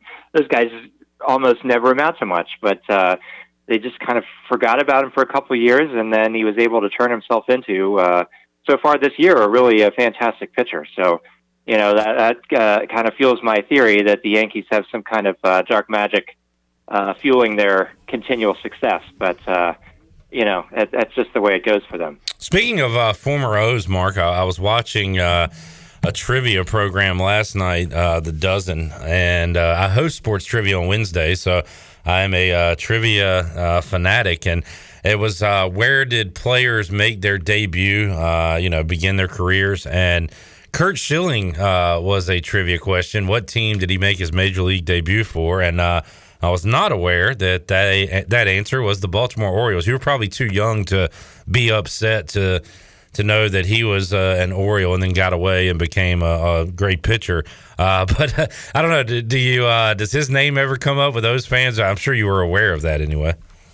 Yeah, you know, Cliff, when he got traded, that was for Glenn Davis, who at the time was on the Houston Astros. And the idea was going to be I was young for this. I've absorbed this as I've gotten, you know, older and, and people who were uh, who were adults then kind of that pain filtered down, so to speak. Uh, the idea was they knew they were building Camden Yards, and so they were going to get a, a, a slugger that was going to be able to hit in the, to the new stadium's dimensions. So huh. they traded um, they traded Schilling they traded Steve Finley and Pete Harnisch, all three of whom went on to have wow. careers for a long time uh, for Davis. Davis played like two years. He got hurt. Uh, he, he was never able to live up to that. So, yeah, that one still stings in Baltimore. Um, it, it stung a bit less, really, once the Orioles started being good again. Uh really, ten years ago now, as I said. So, like, you know, when you had they weren't good from 1998 to 2011, and Finley and Harnisch and Schilling all were still in the league doing stuff. It was like, oh my gosh, you know, this is terrible. Um, but you know, it's faded a bit. I mean, that was that was more than thirty years ago now. Yeah. So people got to get over stuff eventually. Uh, um, I'm not always a good example of that. I, I, you know, still hold on to a little bit, but um, no, I, I've moved on from Glenn Davis. I mean, the reality is, um, they did trade all those guys to Houston. Uh, none of them were particularly good for Houston, so it's not like the Astros necessarily ripped off the Orioles. They, the, the, all three of them kind of filtered out and just ended up being good elsewhere. So, you know, that's kind of what I got to hang my hat on over the uh, 31 ish years of uh, Schilling having been gone. Yeah. Yeah, and uh, and things change. Even the uh, short porch we were talking about there has changed. Uh, what, what I don't know. Any thoughts on the uh, the left field wall being moved back? How has that impacted anything at all, Mark? Yeah, you know the right field wall is still a short porch, although it's taller, and the, uh, they got the flag court up there. But yeah, the left field wall, it's it's it's just crazy to watch uh, still because you just you know you you watch enough baseball games and you just get a sense. Okay, you see how hard a guy hits it, what direction it's going. You can just kind of think, okay, that's a homer. Uh, especially with the short left field that used to be a Camden Yards. Well, now they've moved it back as much as 30 feet. Uh, what used to be like a 363 foot left center field, uh, is now 393 feet. And in addition, the wall is now 12 feet tall instead of being about six feet tall. So uh, it's it's really different. You know, 30 feet back is a lot, and the wall is tall. So just uh, just on Sunday, the Orioles had Ryan Mountcastle. He hit a ball that hit off the top of the padding at the top of the wall 393 feet away and it wasn't a home run. I was like, holy crap, it's just ridiculous. Yeah. Uh, it's, so, you know, trying to get used to it. It really takes a lot to get my head wrapped around it. Um, I, I'm, I'm not used to it yet. Uh, one of the Orioles beat writers for the Baltimore Sun has been keeping track. Uh, so far, it has hurt Orioles batters more than it's helped Orioles pitchers. Um, they keep having home runs get taken away, just that would have been home runs last year. Uh, I think that maybe the uh, Orioles expected the opposite when they moved the wall. Uh, of course, you and I have talked a little bit. Uh, Major League Baseball has maybe kind of deadened the baseballs out a little bit. Uh, I think if the Orioles knew that was coming, they might have uh, done differently with the wall. But uh, it, it, it's definitely made for a different uh, different stadium. I think that has contributed both to the Orioles' offense being uh, a bit worse than I might have expected, and the Orioles' pitching staff being a bit better than I might have expected. Mark Brown, CamdenChat.com, joining us. O's on the road, uh, interleague action taking on the Cardinals. You can hear it tonight right here on Pirate Radio, and we'll have the O's and Tigers coming up this weekend uh, before they get back home for the Yankees and potentially uh, the uh, prize prospect catcher coming up for Baltimore very, very soon. So, Mark, uh, maybe next time we chat uh, later on this month or, or in early June, we'll uh, we'll recap the debut of Adley Rutschman. Maybe we'll have that to talk about. Yeah, I sure, I sure hope by the next time we talk, he's up. Uh, it, it, it seems like it's going to take, uh, you know, some kind of devastating injury that would really, uh, really be a bummer if he's not here by then. So we'll see. So uh, just a little bit of trivia for you, by the way. This is the Orioles' first visit to St. Louis since 2003. Uh, so uh, history being made, not quite, but wow. what all do you have going on at uh, CamdenChat.com right now, Mark? Well, as you said, we're starting the, the Orioles are starting the series against the Padres, so we got a preview there. Uh, we are looking at the Orioles minors, where a number of prospects are doing well, uh, including uh, Bowie infielder Gunnar Henderson, who's got now a 26 game on base streak to start the season, and he is just 20 years old. So uh, he's not not on the Rutschman level yet, but uh, he's he's definitely in the second level of, of prospects I'm excited about. Uh, we're also looking at how Austin Hays, who's now batting over uh, 320 so far this season, has been having his success so far this year. So, uh, you know, 7:45 first pitch later tonight, and uh, we'll be watching the game. So, if you want to swing by, we'll be glad to have you. Mark Brown, CamdenChat.com, joining us. Mark, always enjoyed the baseball chat, the O's chat. We'll do it again soon. Thanks for joining us. All right, sounds good. Take care, Cliff. That O's baseball coming your way tonight, right here on Pirate Radio, as they take on the St. Louis Cardinals. The uh, normally mild mannered Mark Brown. We've had him on quite a few times, but he's never made a noise quite like he made during that uh, interview. And do you have that, Shirley? The uh, I, I believe he said that was Homer Simpson Spinning. spin- spinning around on the floor. on the floor. I got tickled at that myself I, I when he did that. he said it was a Homer Simpson thing, but he sounds more like Three Stooges. That's exactly. I mean, that sounds more like Three Why Stooges. I wanna.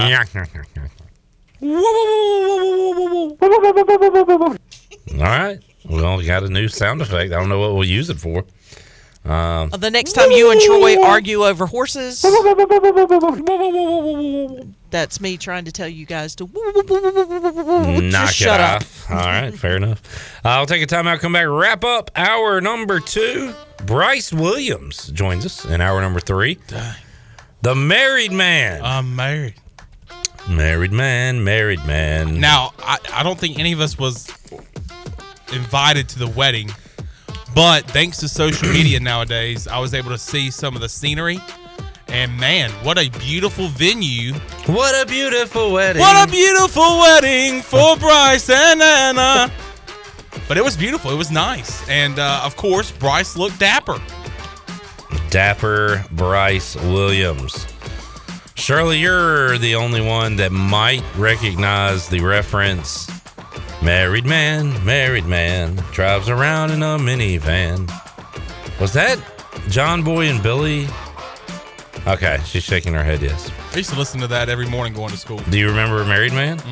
Okay, well, that's why I said you wouldn't remember. Do you remember, um, well, damn, now I can't think of it. He used to always talk about a boat he had for sale or something. Was it John Boy and Billy that they used to play the George Jones song? It's finally Friday. Don't know. I was kind of in and out. I was never a loyal listener to that, It's finally Friday. but I was a Just to get uh, juices flowing. loyal radio listener and uh, big Rome guy, big Howard Stern guy, a little bit of John. Hilarious. Always a big uh, clone. All right, let's take a break. We'll come back. More to go. Pirate Radio Live. this. Lady Clones.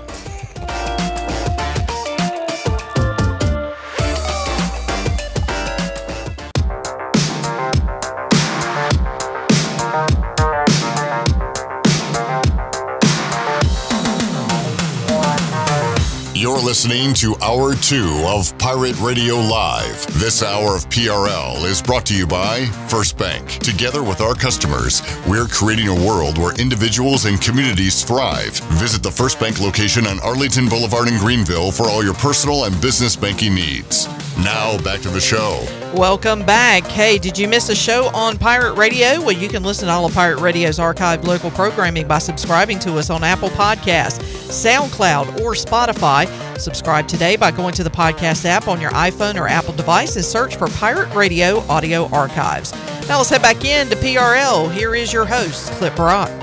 Wrapping up our number two of Pirate Radio Live. Got some Pirate baseball tonight, East Carolina. Taking on Duke. It'll be South Florida in town this weekend. Next week, the Pirates will wrap up the regular season with Campbell and Houston. And all of those eight games I just mentioned are at home at Clark LeClair Stadium. So East Carolina will wrap up the regular season with eight straight at the friendly confines before heading to Clearwater, Florida for the AAC tournament. And uh, pretty amazing right now to me. And I.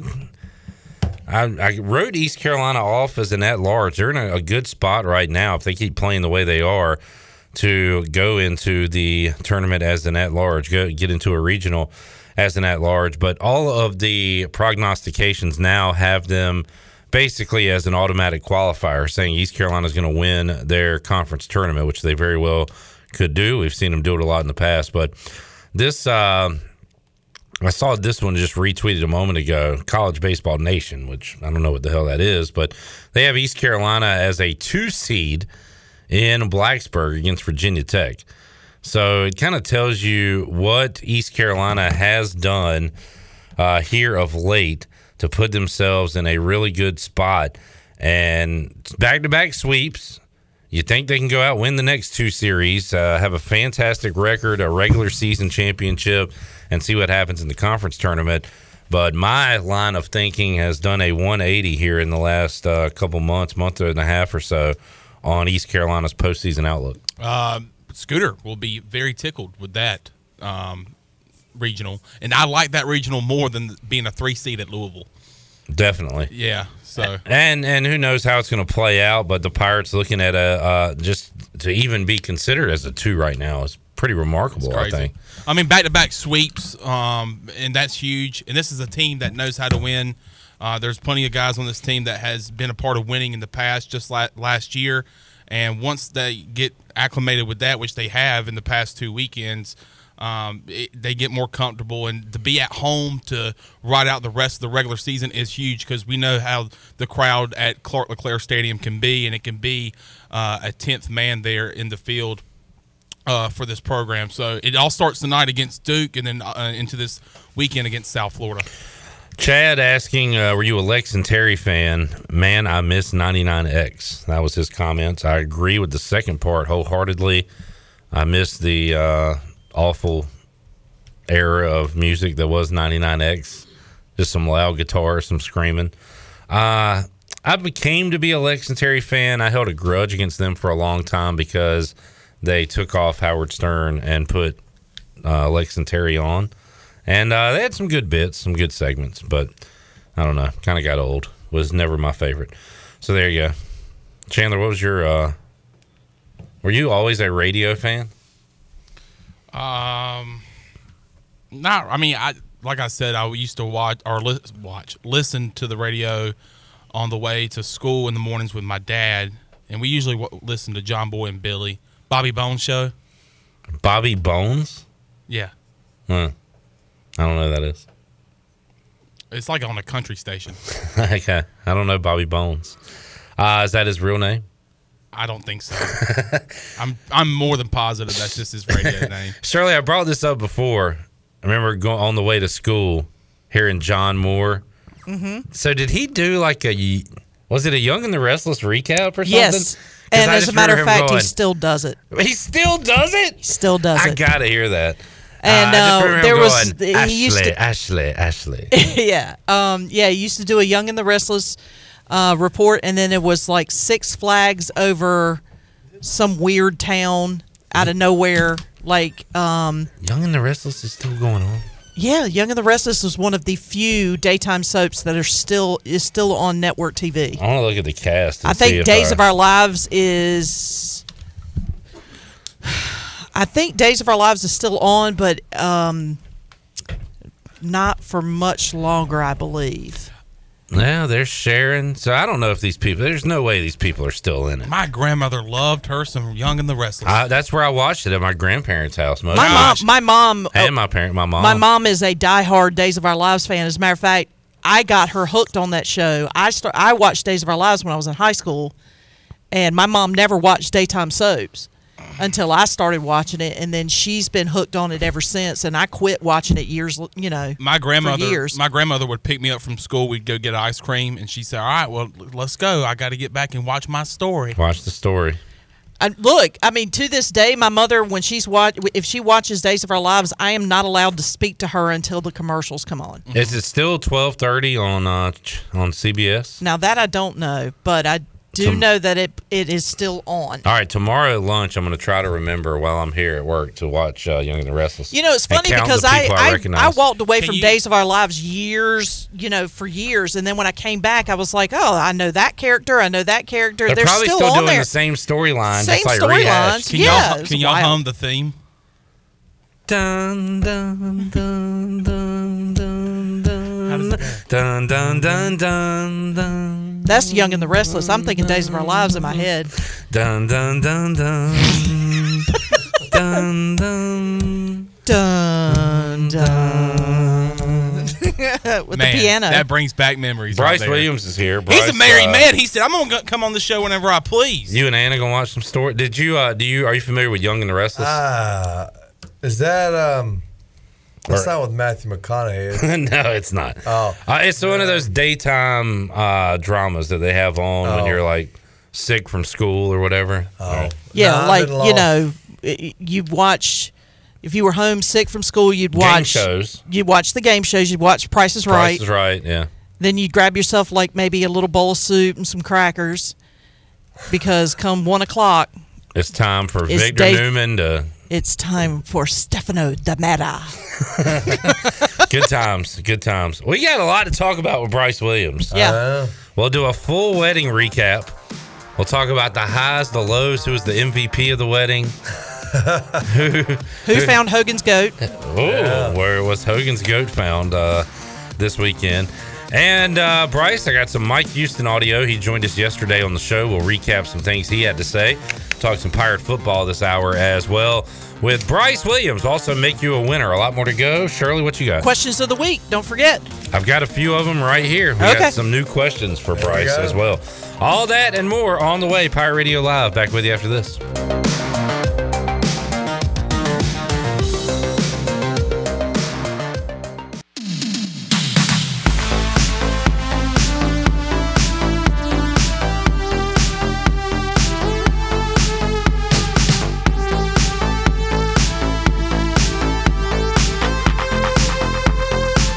You're listening to Hour 3 of Pirate Radio Live. This hour of PRL is brought to you by Bud Light, reminding pirate fans to stay in the game and drink responsibly. Bud Light, the official beer of the ECU Pirates, and proudly distributed by Carolina Eagle Distributing since 1989. Now, back to the show. Welcome back. Quality Equipment is your full service John Deere dealer with 28 locations to serve you.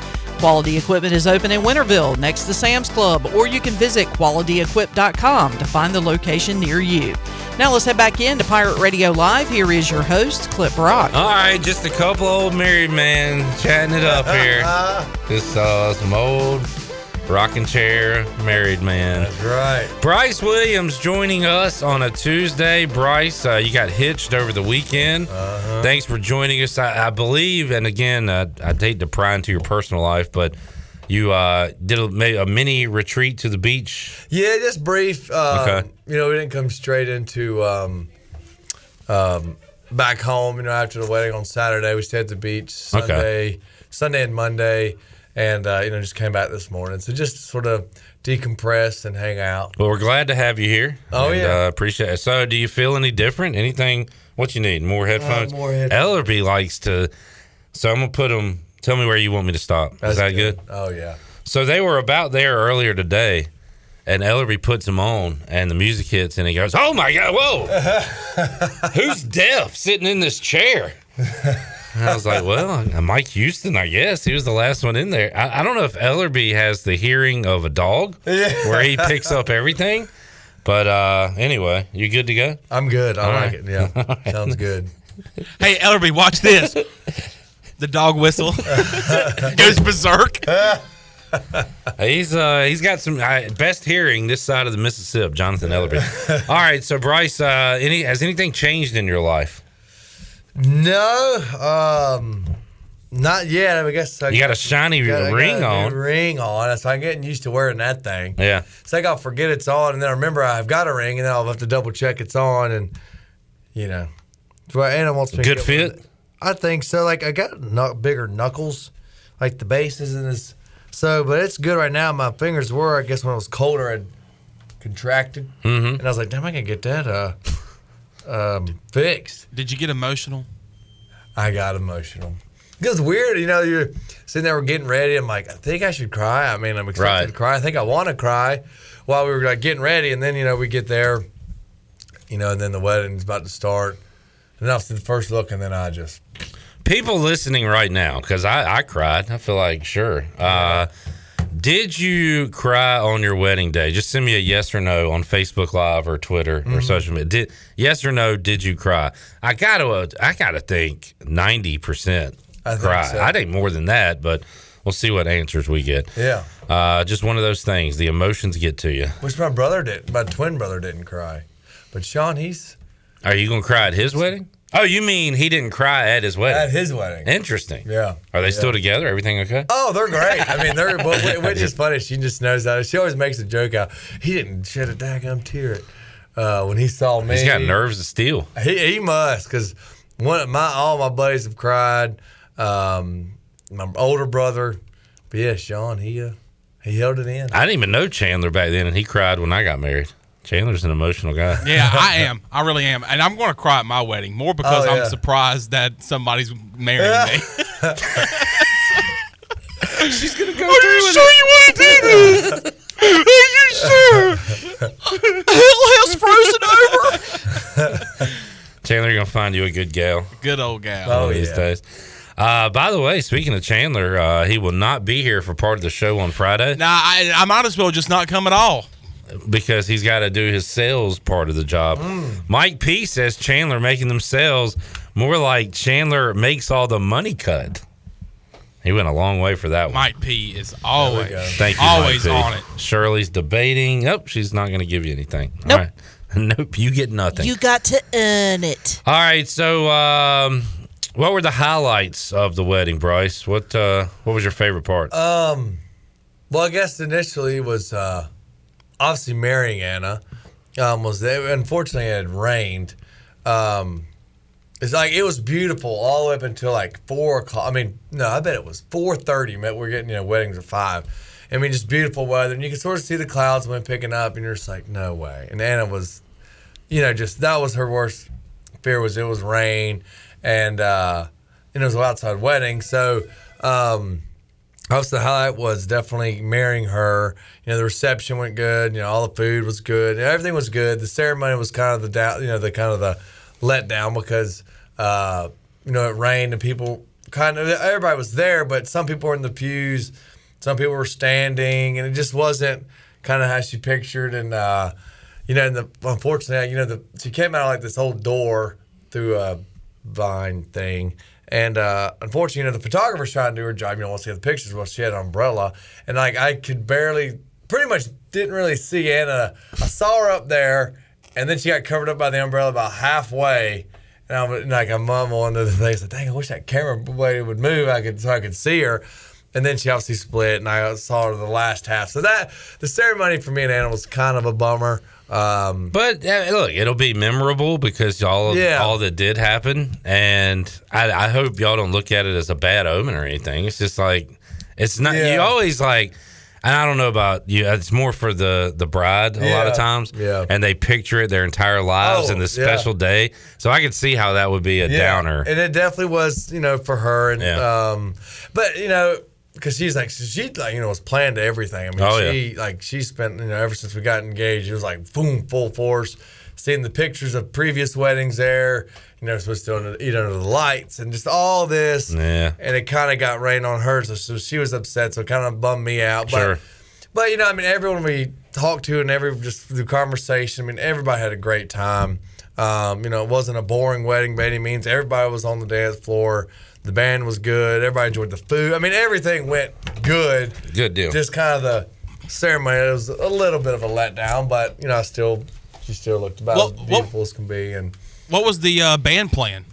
What was their they were playing like more because they played at CJ's birthday this past summer, and that's how I found them. Um, and then, you know, Mary liked them. Well, Anna liked them. Um, then obviously Mary did the coordinating and everything. But they play like more. Um, it's like I guess it's like '70s groovy stuff, not like beach music, but like blue. You know, I wanna put on my my my my, my boogie shoes. Uh, Any of that? I don't know. It wasn't that song, but it was like it What's was the that. song? It was like that. Play that Get funky down music. on it. Yeah, it was like just Get ge- down on it. genre like that. Yeah, Like KC and the Sunshine Band, Earth, Wind, and Fire. I need a song. Give me a places like that. I can't remember the songs. Um, just some good ones. What was y'all's uh, song? You the first dance? Uh, unforgettable. Um, by Nat King Cole says. it was. I guess a classical-ish. Yeah. Uh, yeah. Uh-huh. And Nat that King was Cole. uh, our first dance. So All right, good deal. It was good. Um, reception food. What was the highlight there? Uh, so we had um, filet, Mm. uh, you know, filet pieces, and then like chi- uh, chicken and veggies. Uh, everybody loved the Parmesan risotto. Um, Sounds good. I mean, the reception food was delicious. I think a lot of. I think we had four tiers of the cake, and I think two tiers got eight. So that was good because the other one was, you know, just our the top one that me and Anna keep. Oh yeah. So I mean, uh, everybody ate the cake, loved the food, rehearsal dinner food, wedding food, um, drinks. Um, I mean, it was. Was there plenty of beverages consumed? There was. We ran out of gin, I think, Oh, and um, supposedly some beer stuff. 'Cause it Were like keg beer stuff. What was your? Were you um, like nervous or like? Was there a point where you were happy to get it over with, or were, were you able to enjoy the whole Um, day? Yeah, I mean, it was. I don't think I ever was really nervous, honestly. Um, I guess it was mainly going back and forth. Like, I hope I cry, like, because I didn't feel emotional. You didn't want to look unemotional. Yeah, like I didn't like leading up to it, like the whole thing. You know, I wasn't emotional or anything. Um, but then as soon as You thought about how you couldn't be on the water, and you were like, "Man, I know. I wish I was on."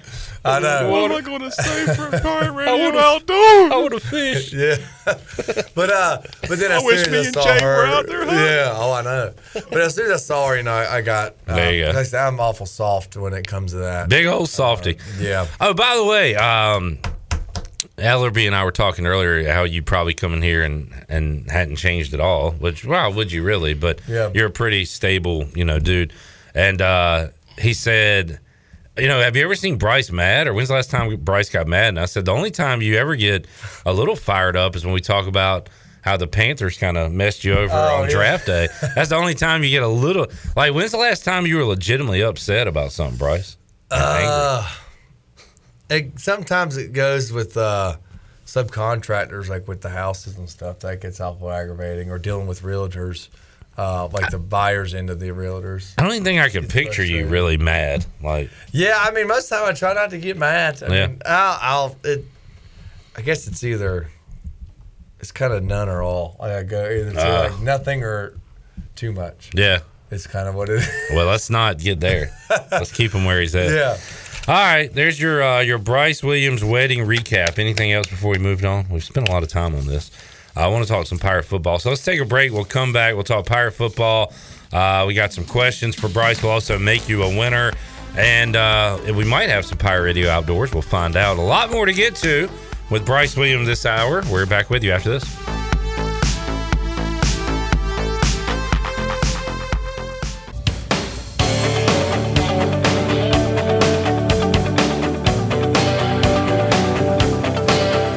You're listening to Hour 3 of Pirate Radio Live. This hour of PRL is brought to you by Bud Light, reminding pirate fans to stay in the game and drink responsibly. Bud Light, the official beer of the ECU Pirates, and proudly distributed by Carolina Eagle Distributing since 1989. Now, back to the show. Welcome back. Do you want to get rid of wrinkles, tighten and lift your skin, smooth your skin texture, erase veins and brown spots, and get rid of unwanted hair? Are you interested in Botox or filler? Contact the licensed professionals at Beauty Bar Medi Spa on Red Banks Road in Greenville. Free consultations are available by calling 752 1406 or visiting beautybarmedispa.com. Enjoy your visit. Love your transformation. Now let's head back into Pirate Radio Live. Here's your host, Cliff Brock. All righty, here with former East Carolina tight end Bryce Williams, a position of strength for East Carolina for the first time in a long time. And we had ECU football coach Mike Houston uh, joining us at 5 o'clock uh, yesterday. So you can hear that, hour three of Monday's show. It's available for you on YouTube, Facebook. You can watch it, you can download it in podcast form, and uh, hear that interview in its entirety if you like. But we'll run uh, a couple of cuts here and uh, get Bryce's thoughts on some pirate football as we are entering the uh, the summer portion. Uh, summer workouts next, and then uh, we'll get to fall camp and September, uh, we'll get to some East Carolina footballs. They start the season with NC State here at Dowdy Ficklen Stadium. Mike Houston said why he's excited about this team and why fans should be excited about this 2022 ECU football team. You know, now we sit here, we have tremendous depth on the offensive line and defensive line. I mean, yeah, we shouldn't have that that first year. Right. Uh, we have experienced guys. We have guys that know the schemes. You know, we've got, you know, I, I, think two of the best running backs, if not the best running backs in this league. Uh, you have an experienced veteran quarterback uh, who's a proven winner.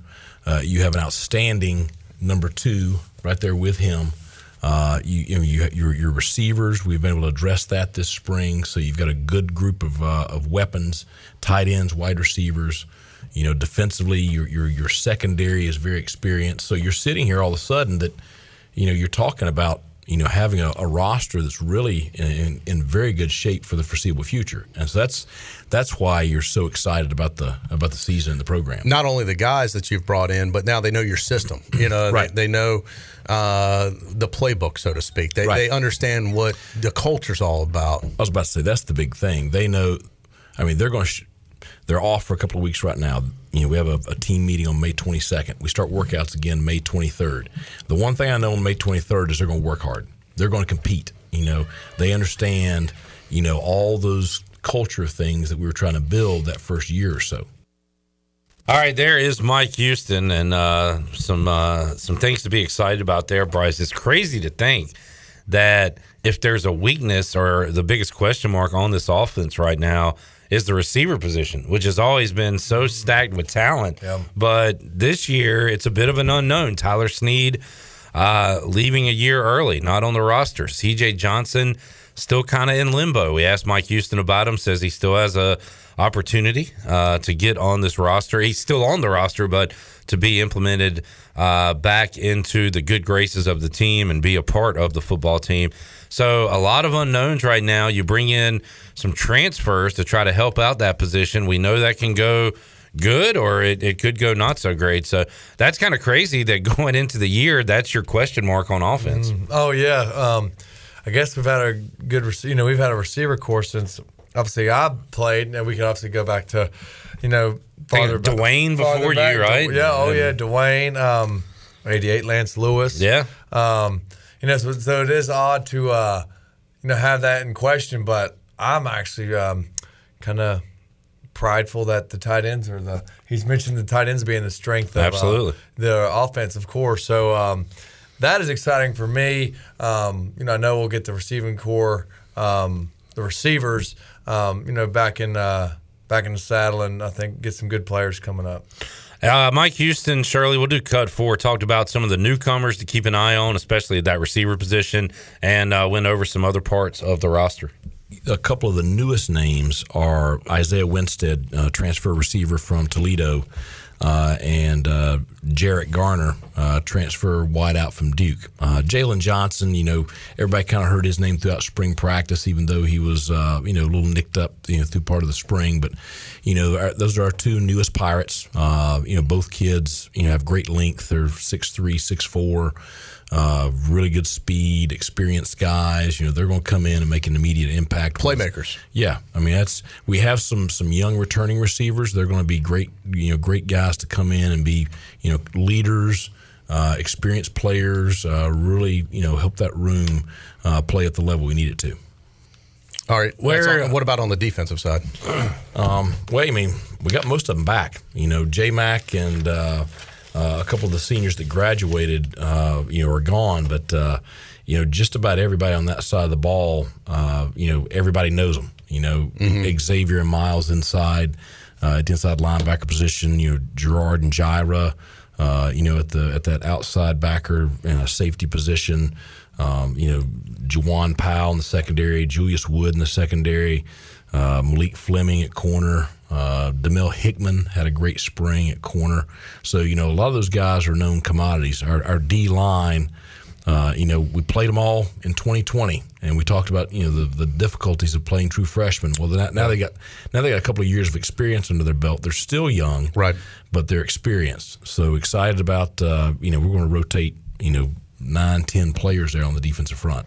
Yeah, yeah that was my question. How many do you feel comfortable with playing on the D line? A lot. You double digits, just about. A lot. That's yeah. great. I mean, it's and and the thing is, you know, that first year, I don't know if you remember, uh, you know, those guys were playing 95 snaps a game, and they just they can't go that long. Mm-hmm. You know, uh, Alex, I mean, he he played 90 plus snaps every week. Uh, you know, if if you can play them, you know, 50 snaps, mm-hmm. 45, 50 snaps, keep them fresh. They stay fresh. They can play at a very high level. Uh, they're going to be much more productive. Uh, and so that's uh, that's really you, the key up front. You talked earlier about having some depth on that O line, yeah, and that is so important too because oh, no they're doubt. kind of the unsung heroes. The more protection you have, and that's always been an Achilles heel I feel for us here at, at East Carolina is just kind of trying to find those guys on the on the O line and having depth there. It hasn't been something that's been easy to come No. by, but if you have it, boy, being able to give Holton that extra second or Right. two makes all the difference. Being able to open up those gaps for the running backs, Right. I mean, it, it really can make you or break you. So, what's your expectation with those guys this year? Well, this is by far the best offensive line we've had. Uh, I feel very good, too deep. Uh, you know, with guys that I feel like are, are starting caliber uh, linemen in this league. And, you know, we have some new faces, Justin Red and Ben Johnson coming in here uh, as uh, as transfers, and, and they're going to compete for playing time immediately. But then you got all the guys that played last year.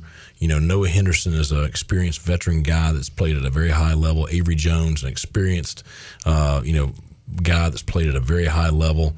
Uh, Nishad Strother had a really, really strong spring. Uh, Isaiah Foot had a strong spring. Uh, you got Bailey and uh, a couple of the other guys coming off of uh, some surgeries in the off season. So, you know, we have a, a group where it's you know you're not just one deep. Yeah, you mentioned the front. Mike Houston there talking about the uh, the trenches. Uh, likes what he has uh, on the D line, and they're talking about the offensive line and how they developed uh, some depth there, Bryce. And that is something they addressed really right when they got here. They had to, and they did. I remember those recruiting classes just filled with defensive linemen in the early days of Mike Houston here, and it's uh, it's paid off, and uh, he's brought in. Uh, a lot of numbers, and some of those guys have worked out, and we're going to see them on the field this year. Oh yeah, you know it was definitely painful through those earlier years. You know, Holton didn't have a you know have, didn't have one second to make it you know to make a decision or make a throw. Um, but now that we see that um, he should have plenty of time to you know get uh, throw to the open guy or make you know you know obviously let plays develop um, will be huge, and I think you know will be, uh, definitely beneficial to um, the games. And I still think run blocking has been better than pass blocking. And, and we had a thousand yard rusher. Credited some of that just for Keaton Mitchell's amazing speed. But even the year before, Rahjai Harris had a great freshman year. So a lot of that goes to this offensive line. They've proven to be a really good run blocking O line. And if they could just improve a little bit in the pass protection department, you'll you'll have a complete set right there. Oh yeah, um, you know if you're able to run the ball, um, you know get the defense to sort of I guess shrink in the box or you know get a little tighter in the box to open up the field for um, the receivers and for the pass game. Um, you know you start being able to do that and utilize each. Uh, I guess method of the offense between run and passing, you know, that's when you start uh, seeing some good results. I was looking at the uh, history of this series uh, in the modern history, really since '99. And uh, Bryce, you were part of one of these games, right? NC State ECU, the 2013 game in Raleigh. That was the one where the Pirate fans had the purple gold chant Mm-hmm. Oh, going yeah. in Carter Finley, right? Yeah, that was definitely a fun time. Uh, you know, first playing, you know, first time ever playing state. I guess that was only my only time ever playing state, but uh, it was fun, you know, because obviously watching, you know, ECU football when I was younger, you know, I knew state was a huge rival. Um, you know, from watching it with my dad and everything, and obviously hear my dad talk about it, and for us to go in there and you know pretty much turn the stadium uh, to Pirate fans was was a, was an awesome feeling. I was fortunate enough to score in that touchdown, uh, score in that game. Um, so it was that was a great experience. I realized forty two to thirty, no, forty two to twenty eight. Yeah. Um, I remember that game kind of getting a little iffy, but I realized we just uh, I thought it was closer than what it was. So that was good. Y'all controlled it throughout, right? uh, yeah, yeah, we definitely did. Um, there was some big plays made too. I think Lance um, Lance Ray made a big big touchdown on the whatever far end um, of the field or however you want to look at it. Um, that was that was definitely a fun time. You always, you know, in those situations, those type of games, it's you know, you always feel like a, you know, the kind of the underdog playing an ACC team, and I love being in that position. Um, you know, for those games, and then to you know to beat them is kind of makes it even sweeter. That was in the middle of a three game win streak uh, for East Carolina in this series. The first one coming in 2010, Russell Wilson picked off by Damon Magazu mm-hmm. To end that one in overtime. And then uh, the the one Bryce was involved in 2013, Pirates go on the road, roll up 42 on the Wolfpack in a win, mm-hmm. and then Scotty Montgomery's second game as head coach, and everything's going great. Uh, Pirates beat the Wolfpack 33 to 30 and that was the peak of the Scotty Montgomery era, unfortunately. Yeah. yeah. And then you go back to the last two meetings. This is why I pulled this up. So you've got the game where Scotty Montgomery had just got fired. Mike Houston was hired, I want to say one day after this game, Bryce, wow. if I recall. Uh, it might have been a little, I, I feel like it was very shortly after the game. But anyway, 58 to 3 was that score and uh, East Carolina was blown out that day. They got a field goal in the last play of the game by Jake Verity to not get shut out. Mm. And then the most recent game was 2019. That was Mike Houston's first game. So his first uh, time uh, on the sideline as the ECU head coach. Pirates got beat that day 34 to 6 this one's going to be different. State is better than they were in 2019. In fact, they're going to come into this game probably preseason top 15. Wow. They they have high aspirations this year. And this is going to be ECU's best team that Mike Houston's had. He's been able to get his guys in here. So this is the first time in a long time where both teams really feel good about what they got going into a game. So I'm excited for it. Yeah, I always I love uh it, obviously it was great playing in that rivalry, but it is nice when you hear you know ECU State or ECU Carolina. Um, those are definitely games you know I, I definitely want to turn to and watch. Um, knowing how our guys played, you know, finished up last year, um, knowing what we got coming in and what we already have um, is definitely exciting. You know, maybe State thinks they're they're good, but hopefully we can. Uh, rise to the occasion again. And man, for a season opener too, I mean, season openers are are fun mm. regardless. And is that I didn't even pay it. Was that a home? Is it home? Yeah, home oh, opener. Gosh. We don't have a kickoff time yet. Uh, but uh, we're hoping for something later in the day and not that yeah. brutal noon. I like uh, a three thirty. Yeah, three thirties are my favorite ones. That would be uh, lovely. Yeah. God, I'm all that's I'm fired up. I, I, I know, and then oh, we got we got some time uh, to talk about it, yeah, and get ready for it. But that, I mean, that's going to be a fever pitch right to start the season. And by the way, that's the first of four home games to start the season, Bryce. Dang, we got four in a row, all September wow. at home, which is not bad. I mean, it's dang, that's going to make the end of the year Kind of, well, we still got eight. It's not terrible because you got seven to five home to road games this year. Yeah. So you've got you do have two different circumstances where you play back to back road games, uh-huh. but it's never more than two in a row on the road. Okay. So not terrible. Yeah. But well, really nice. There you go. Busy September for uh, ECU staff. Yeah, for the tailgaters out there too. Get yeah. ready now. Don't uh, don't wait to condition. Right, you yeah. got to be ready to go. Yeah. All right, uh, Shirley Rhodes, let's make somebody a winner here on this Tuesday. Open up the Pirate Radio Booty Bag. Booty, booty, booty, booty, booty everywhere. Booty, booty, booty, booty, booty everywhere. All right, what's on the line today, Shirley? Uh, decisions, decisions. What shall I throw out today?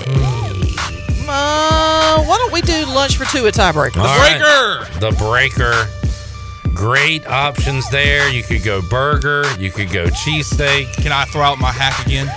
You can go with Chandler's hack, which is get the four cheese grilled cheese, add either grilled or fried chicken, and have them toss a little bit of buffalo sauce on there, and uh, thank me later. All right, that's called the Chandler.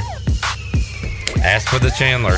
Nice. I just like the grilled Caesar salad that they have. You could go for the Shirley. Uh, they got that burger, the wall, that wall, the breakfast burger. Yes, sir. Oh, put, the, a, the put an egg hangover? on it. The hangover. The hangover. Is that what it's called? It's like waffles. I as your bun. Oh yeah. Oh, I know never what you're had talking that about. I've never gone. So a lot of different ways you can go at tiebreakers. What call are you looking for, Joe? Eight. Caller eight three one seven twelve fifty. We're back after this.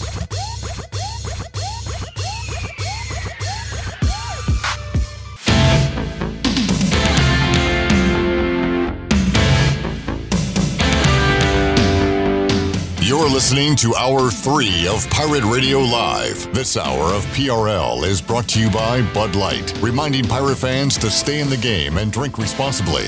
Bud Light, the official beer of the ECU Pirates, and proudly distributed by Carolina Eagle Distributing since 1989. Now, back to the show. Welcome back.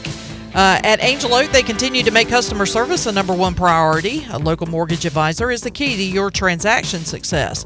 The combination of their local team's experience and Angel Oak's wide offerings of products from standard conventional, government, and portfolio loans has something for every financial situation. For more information, call Talbot Green, Braxton Green, Joanne Weir, or Wanda Hager at 751 2060. And congratulations to our friend Steve Hill who uh, picked up lunch for two at Tie Breakers. Tie Breakers is open every day at 11 a.m. and is the best place to watch your favorite sports while enjoying the best wings in town, along with sandwiches, appetizers, cold beer, and more. Follow Tie Breakers on Facebook and Instagram for daily updates. Now back to the show. Here's Clip.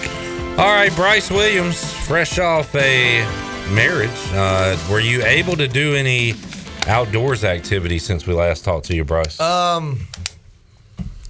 Well, Anna and I did take the boat out yesterday. Okay. Um, at the beach, so we did go for a little cruise. And so when you do that, is there no there no fishing? Just no fishing. cruising. We were just cruising, Okay. you know, just hanging out. Trying to, we had to get out of the house. The weather finally broke a little bit. It was still real windy, but sun came out, warmed up a little bit. So we did take the boat out. Is that your boat? Um, it was my father-in-law's boat who was at the beach. Are you still I'm- working on your thing? So supposedly we got an update yesterday that today's Tuesday, so it was either yeah yesterday um, that the boat should be done this week. Well, you know I'm kind of yeah taking it with a grain of salt. So Yeah.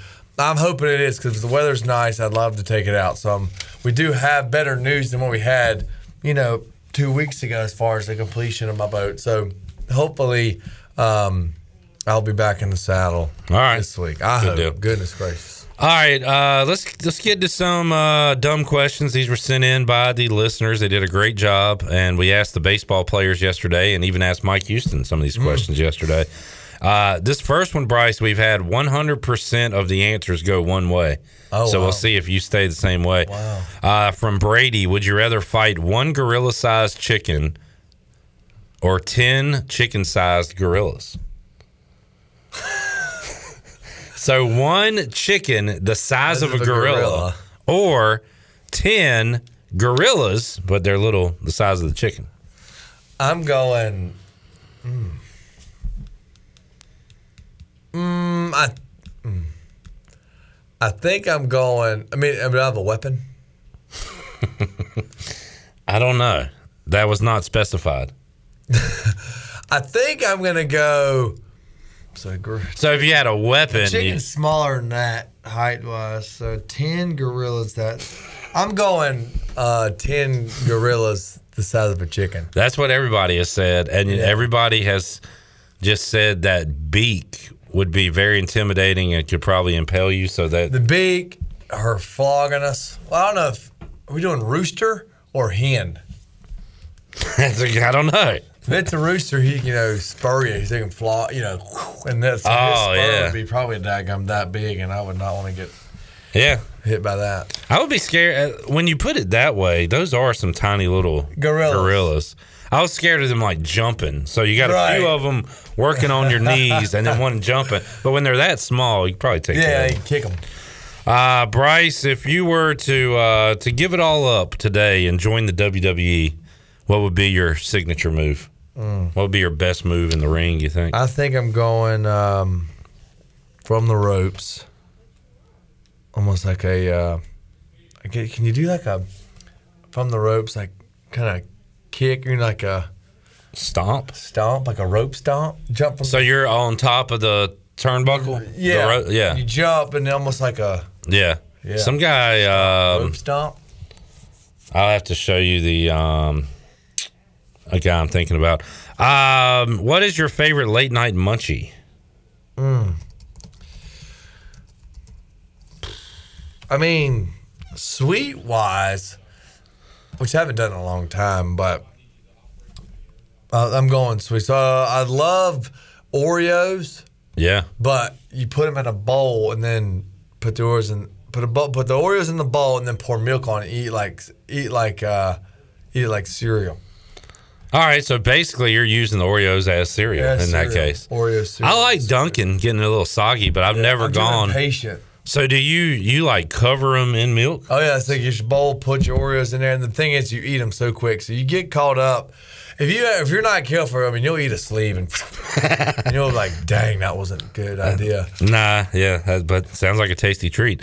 Uh, by the way, this is Finn Balor. He does the coup de grace. I don't know if this is what you're talking about, but he literally just jumps on a guy and stomps on him. It's kind of like that. I always think, yeah, And then Seth Rollins does one where there's he used to do a curb stomp where he'd run and put his foot on the guy's head and mash it into the mat. So I don't know. You could something like that. Uh, what's your favorite cookout milkshake? uh, Oreo mint. Back to the Oreo we go. Yep. Uh, is this is an interesting one? So there's a country boy in here yesterday that answered the way I would have answered, and then you uh-huh. had some city slickers and other folks that answered a different way. I'm interested to see your take on this. Is a banana sandwich made with mayo or peanut butter?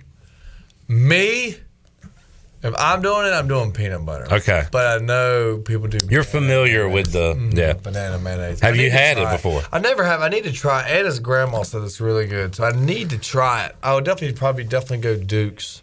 I don't know if it's good or if I was just tricked into thinking that as a kid. Because like, Oh yeah, you think grandma made a banana sandwich. Oh, these yeah. are great. Oh no, my grandpa makes my grandpa used to make tomato sandwiches look amazing.